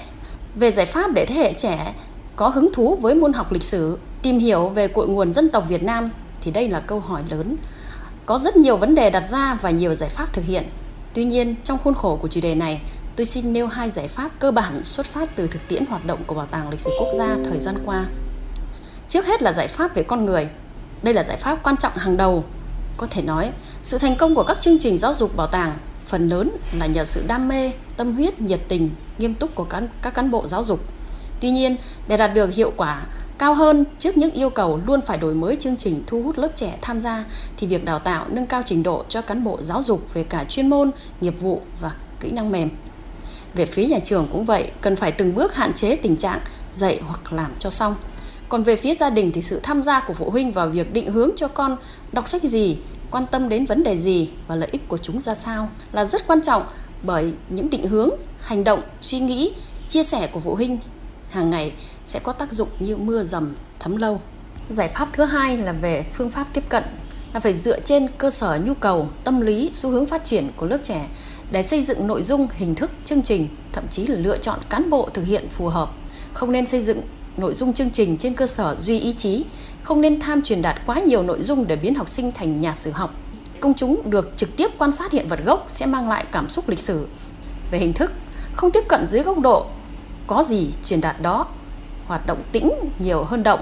Chương trình luôn phải được đổi mới về nội dung và hình thức. Các chương trình phải được xây dựng để học sinh học thường xuyên, liên tục, lâu dài ở bảo tàng theo từng cấp độ, lứa tuổi chứ không chỉ hoàn toàn theo sự kiện hay kỳ cuộc. Với chức năng giáo dục của mình, các chương trình giáo dục của bảo tàng cũng cần phải có tính định hướng cho công chúng hướng tới những giá trị chân, thiện, mỹ hay những chân giá trị cốt lõi. Bên cạnh đó là các giải pháp khác như tăng cường phối hợp với nhà trường, các phụ huynh học sinh để tạo điều kiện môi trường tốt nhất cho trẻ em được tiếp cận với di sản, lịch sử, tăng cường ứng dụng công nghệ, đa dạng hóa hoạt động trưng bày, giới thiệu trưng bày, mở rộng kết nối hệ thống mạng lưới bảo tàng, di tích để xây dựng các chương trình giáo dục di sản toàn diện, sinh động, hấp dẫn hơn. Và tất cả các giải pháp đó cần phải được tiến hành một cách đồng bộ, có hệ thống thì mới có thể đạt hiệu quả cao nhất. Vâng, xin cảm ơn bà Nguyễn Thị Thu Hoan. Thưa quý vị thính giả, lịch sử của một dân tộc là nguồn gốc của sự phát triển qua nhiều thế hệ, từ sơ khai đến hiện đại, tạo nên cho con người lòng tự tôn, ý thức bảo vệ dân tộc, tiếp nối những truyền thống xây dựng đất nước. Do vậy, công tác giáo dục lịch sử đến thế hệ trẻ của nước ta cần được các cấp các ngành quan tâm chú trọng, không chỉ giáo dục lịch sử trong nhà trường mà còn phải thông qua nhiều hình thức khác nhau, đa dạng phong phú hơn, góp phần nâng cao ý thức giữ gìn lịch sử của dân tộc của thế hệ trẻ nhằm chống lại các thế lực thù địch đang tìm cách xâm nhập vào ý thức hệ của lớp trẻ nước ta hiện nay. Ở một lần nữa chúng tôi xin được cảm ơn các vị khách mời đã tham gia buổi tọa đàm ngày hôm nay của Đài Phát thanh Truyền hình Hà Nội. Xin kính chào tạm biệt và hẹn gặp lại quý vị thính giả ở những chương trình tiếp theo.